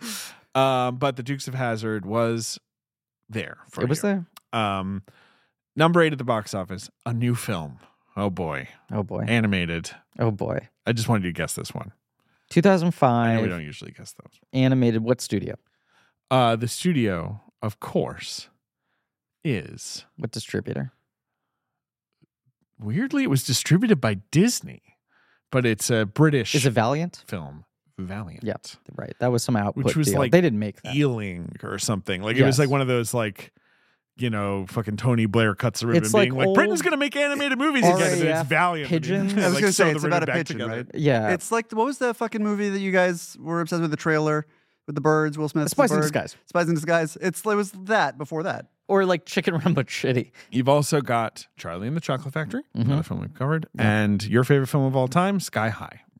What a fucking masterpiece. Have you ever seen Sky High Ehrlich? I mean, I saw Sky High in theaters the day that it opened, standing for Nicholas Braun day one. I, same. I was I bet so big on that guy so early where I was like, Well, you gotta this give, is you gotta bet big. He's tall, he's incredibly and he was that tall at 15. rangy. Yeah, You've seen that movie, right? I have. It's, very fun. Sky High is, is adorable uh, and perfect live action original I'm more of a teenage Zoom fare guy. that we have deprived the Absolutely. Zoomers of. And you're like also still better than most superhero movies. oh yeah, How much considerably. better? Like we were talking about, like uh, you were saying Sims, like post Spider Verse. You're like, maybe all fucking MCU movies should have been animated to begin with. Yeah, why not? Where I'm like, you watch Sky High and you're like, all superhero movies should be this silly. Did you guys see the fucking Spider Verse?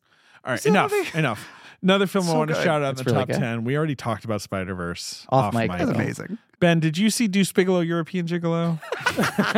no, I I didn't. Pizza was coming out of his crotch. Oh my god! Yeah. No, I didn't stick with it. you be fair- did. You, I s- assume you saw the first. I one. did see the Yeah, first yeah, yeah. one. To be fair, Ben wanted to go see it, but he had forgotten to renew his passport.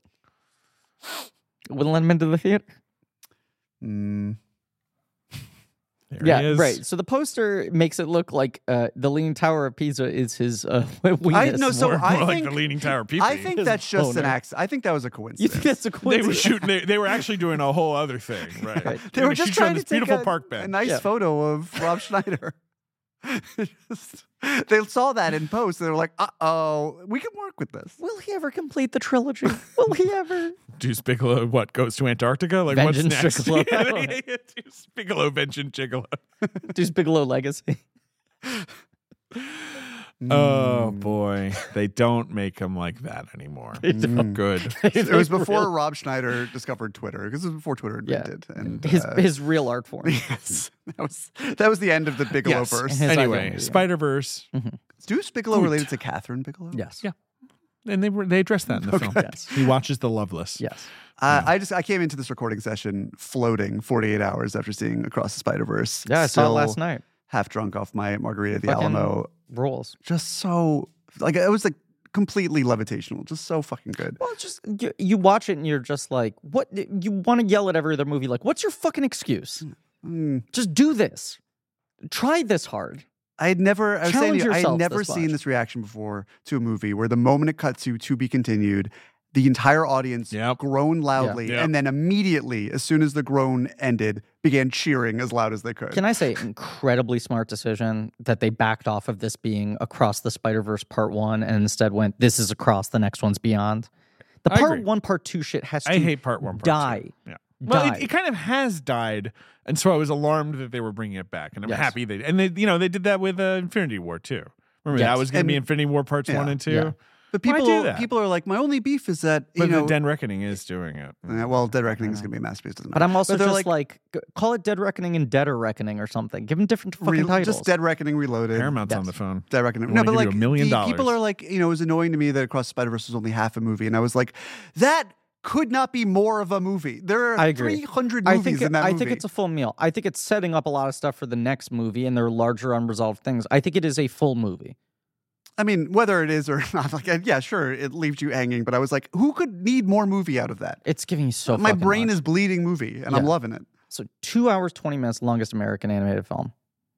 Yeah, it's long. Yeah. It's longer a than bit long. uh, Hayao Miyazaki's If How the Do next You Know? one is if the next one's About two birds. hours, I wouldn't be like mad about I that. know. I look. I like things being shorter. I just think they use their runtime well. There's certainly a lot of I, fucking I shit. in agree. there. It, it, it's I was never unhappy to be watching Across the Spider the, Verse. the they're like the last 90 minutes of that movie could just be Miles Morales like kicking rocks and I already would have been like this was the best time I had at the movies this Uh, year. here's my gripe. Didn't even release it in 3D. no, well, I don't need that. The But animated films always get released in 3D. Well- Spider Verse, unsurprisingly, first feel like- Spider Verse in 3D is really good. This movie in 3D would have killed you. Imagine watching this in your Would've new sucked out Apple your eyeballs. Vision Pro. And I would have died happy. Yeah. All right, I Way to just go. moved my 3D TV into my new apartment. I've, uh, the 3D TV survives. and I got my fucking Spider Verse, original Spider Verse steel book with the 3D disc and I threw it on. I went, oh, baby. You just Can't moved- wait you to watch moved this again? new one. Yeah, he moved. Wait, did you move to Brooklyn? downtown Brooklyn. now. Hey. He's a Brooklyn boy. Yeah, downtown Brooklyn nooms. Yeah. I had to why keep not? the brand strong, so I moved to downtown Brooklyn. But yeah. Enough. Wrap it up. I'm peeing. Okay. Yes. You're Not peeing? right now. I'm going to. Or like anything you want to plug? Paternity leave? Uh, I like that you clarified, David, that you weren't in actively peeing on Mike, just in your pants. I right. s- I, He's once choosing to assumed. do it now. Yeah. Yeah. Um uh, I would love to plug uh, Sony Animations Spider-Man Across the Spider-Verse. Is Yeah. that the full title? a film that should be rewarded. Yeah, Yeah. uh, I think it hasn't been getting enough press. Uh, No. Very, very good. Um, I don't know. I'm currently on leave. By the time this comes out, I will be back at work, ready and braced for Barbenheimer and Mission Impossible: Dead Reckoning, and all the joy that July should hopefully bring. Hell yeah. My podcast cohorts at Fighting in the War Room Yes. uh, will kill me. Uh, they will slice my Achilles tendons and leave me to drown You often in forget. a river in South Korea. If I do not mention that podcast, I already mentioned its name once. That's enough. Um, Do you have a Spider Verse episode? Uh, I guess we're Will there talking be about it one? tonight. Okay. I don't Okay. know. It's, it's a That's matter. something to plug. Um, yeah, uh, yeah. It'll just be me being like, "The movie fucking ruled." Yeah, you people wanna already got the hear good that. stuff here. Yeah. Um, yeah. I don't know. That's it. Okay, great. Uh, well, thank you all for listening. Please remember to rate, review, and subscribe. Thank you to Marie Barty for our social media, helping to produce the show. Thank you to Joe Bone, Pat Rounds for our artwork. Thank you to Becker. I was waiting for this. I hope Harrison Ford lives forever. Yep, of course. Uh, uh, li- long live Harrison Ford. Uh, thank you, Joe Bowen, for uh, the aforementioned wooden carve outs of our faces. That's mine. Don't fucking drink that. That's mine. I put that in the fridge for myself. I just saw you eyeballing it. and I don't want you to drink it. It's an Olipop cola. Put the Becker theme on again, Bo. Thank you to Lee Montgomery and the Great American Owl for our theme song. Thank you to AJ McKeon, Alex Barron for our editing, JJ Birch for our research. You can go to blankcheckpod.com for links to some real nerdy shit, including our Patreon blank check special features. Do commentaries on film series, Yeah, crossing some oceans. yeah, I think it's Oceans, right? Let me Yeah. I can check. So this episode's coming out July two. We'll do the So aforementioned we're Little doing. Drummer Girl we coming just up. did. We just did Oceans one one. Oh. Check into that episode Yeah. for two hours of us asleep, snoring with no dialogue, Well, but- and then a special surprise at the end We'll that we say did not this. predict. There is there will be an unannounced There's a pop-in. surprise guest for the last 30 minutes of the episode that is fun. It's a good guest. Yeah. Someone who's never been on the show before. Yeah, who would Da- Daniel Ocean. Yes. really himself? Yes. He stole the podcast. uh, He tune in would. next week for Old Boy with Uh-huh. Allison Wilmer. Our friend Allison Wilmer returned to the show from New York Magazine. Honk honk. Honk honk. I don't know. and Keep as my car. always, Are you guys doing an Ocean's Eight commentary? Yep. Yep. Ooh, is that the first time you've done a commentary on a movie that Griffin is ostensibly in? my arm is in it. My arm I guess, is in it. I guess Meta. the answer is yes, Yes. right? Yeah. You Yeah. guys are going across the Griffinverse. Yeah, and I'm warning people in advance. We're going to pause for 30 minutes when my arm is on screen and really dissect like every inch of the frame. Anyway, and as always, this this podcast is blank Becker now. It's a Becker podcast. It's a Becker rewatch podcast.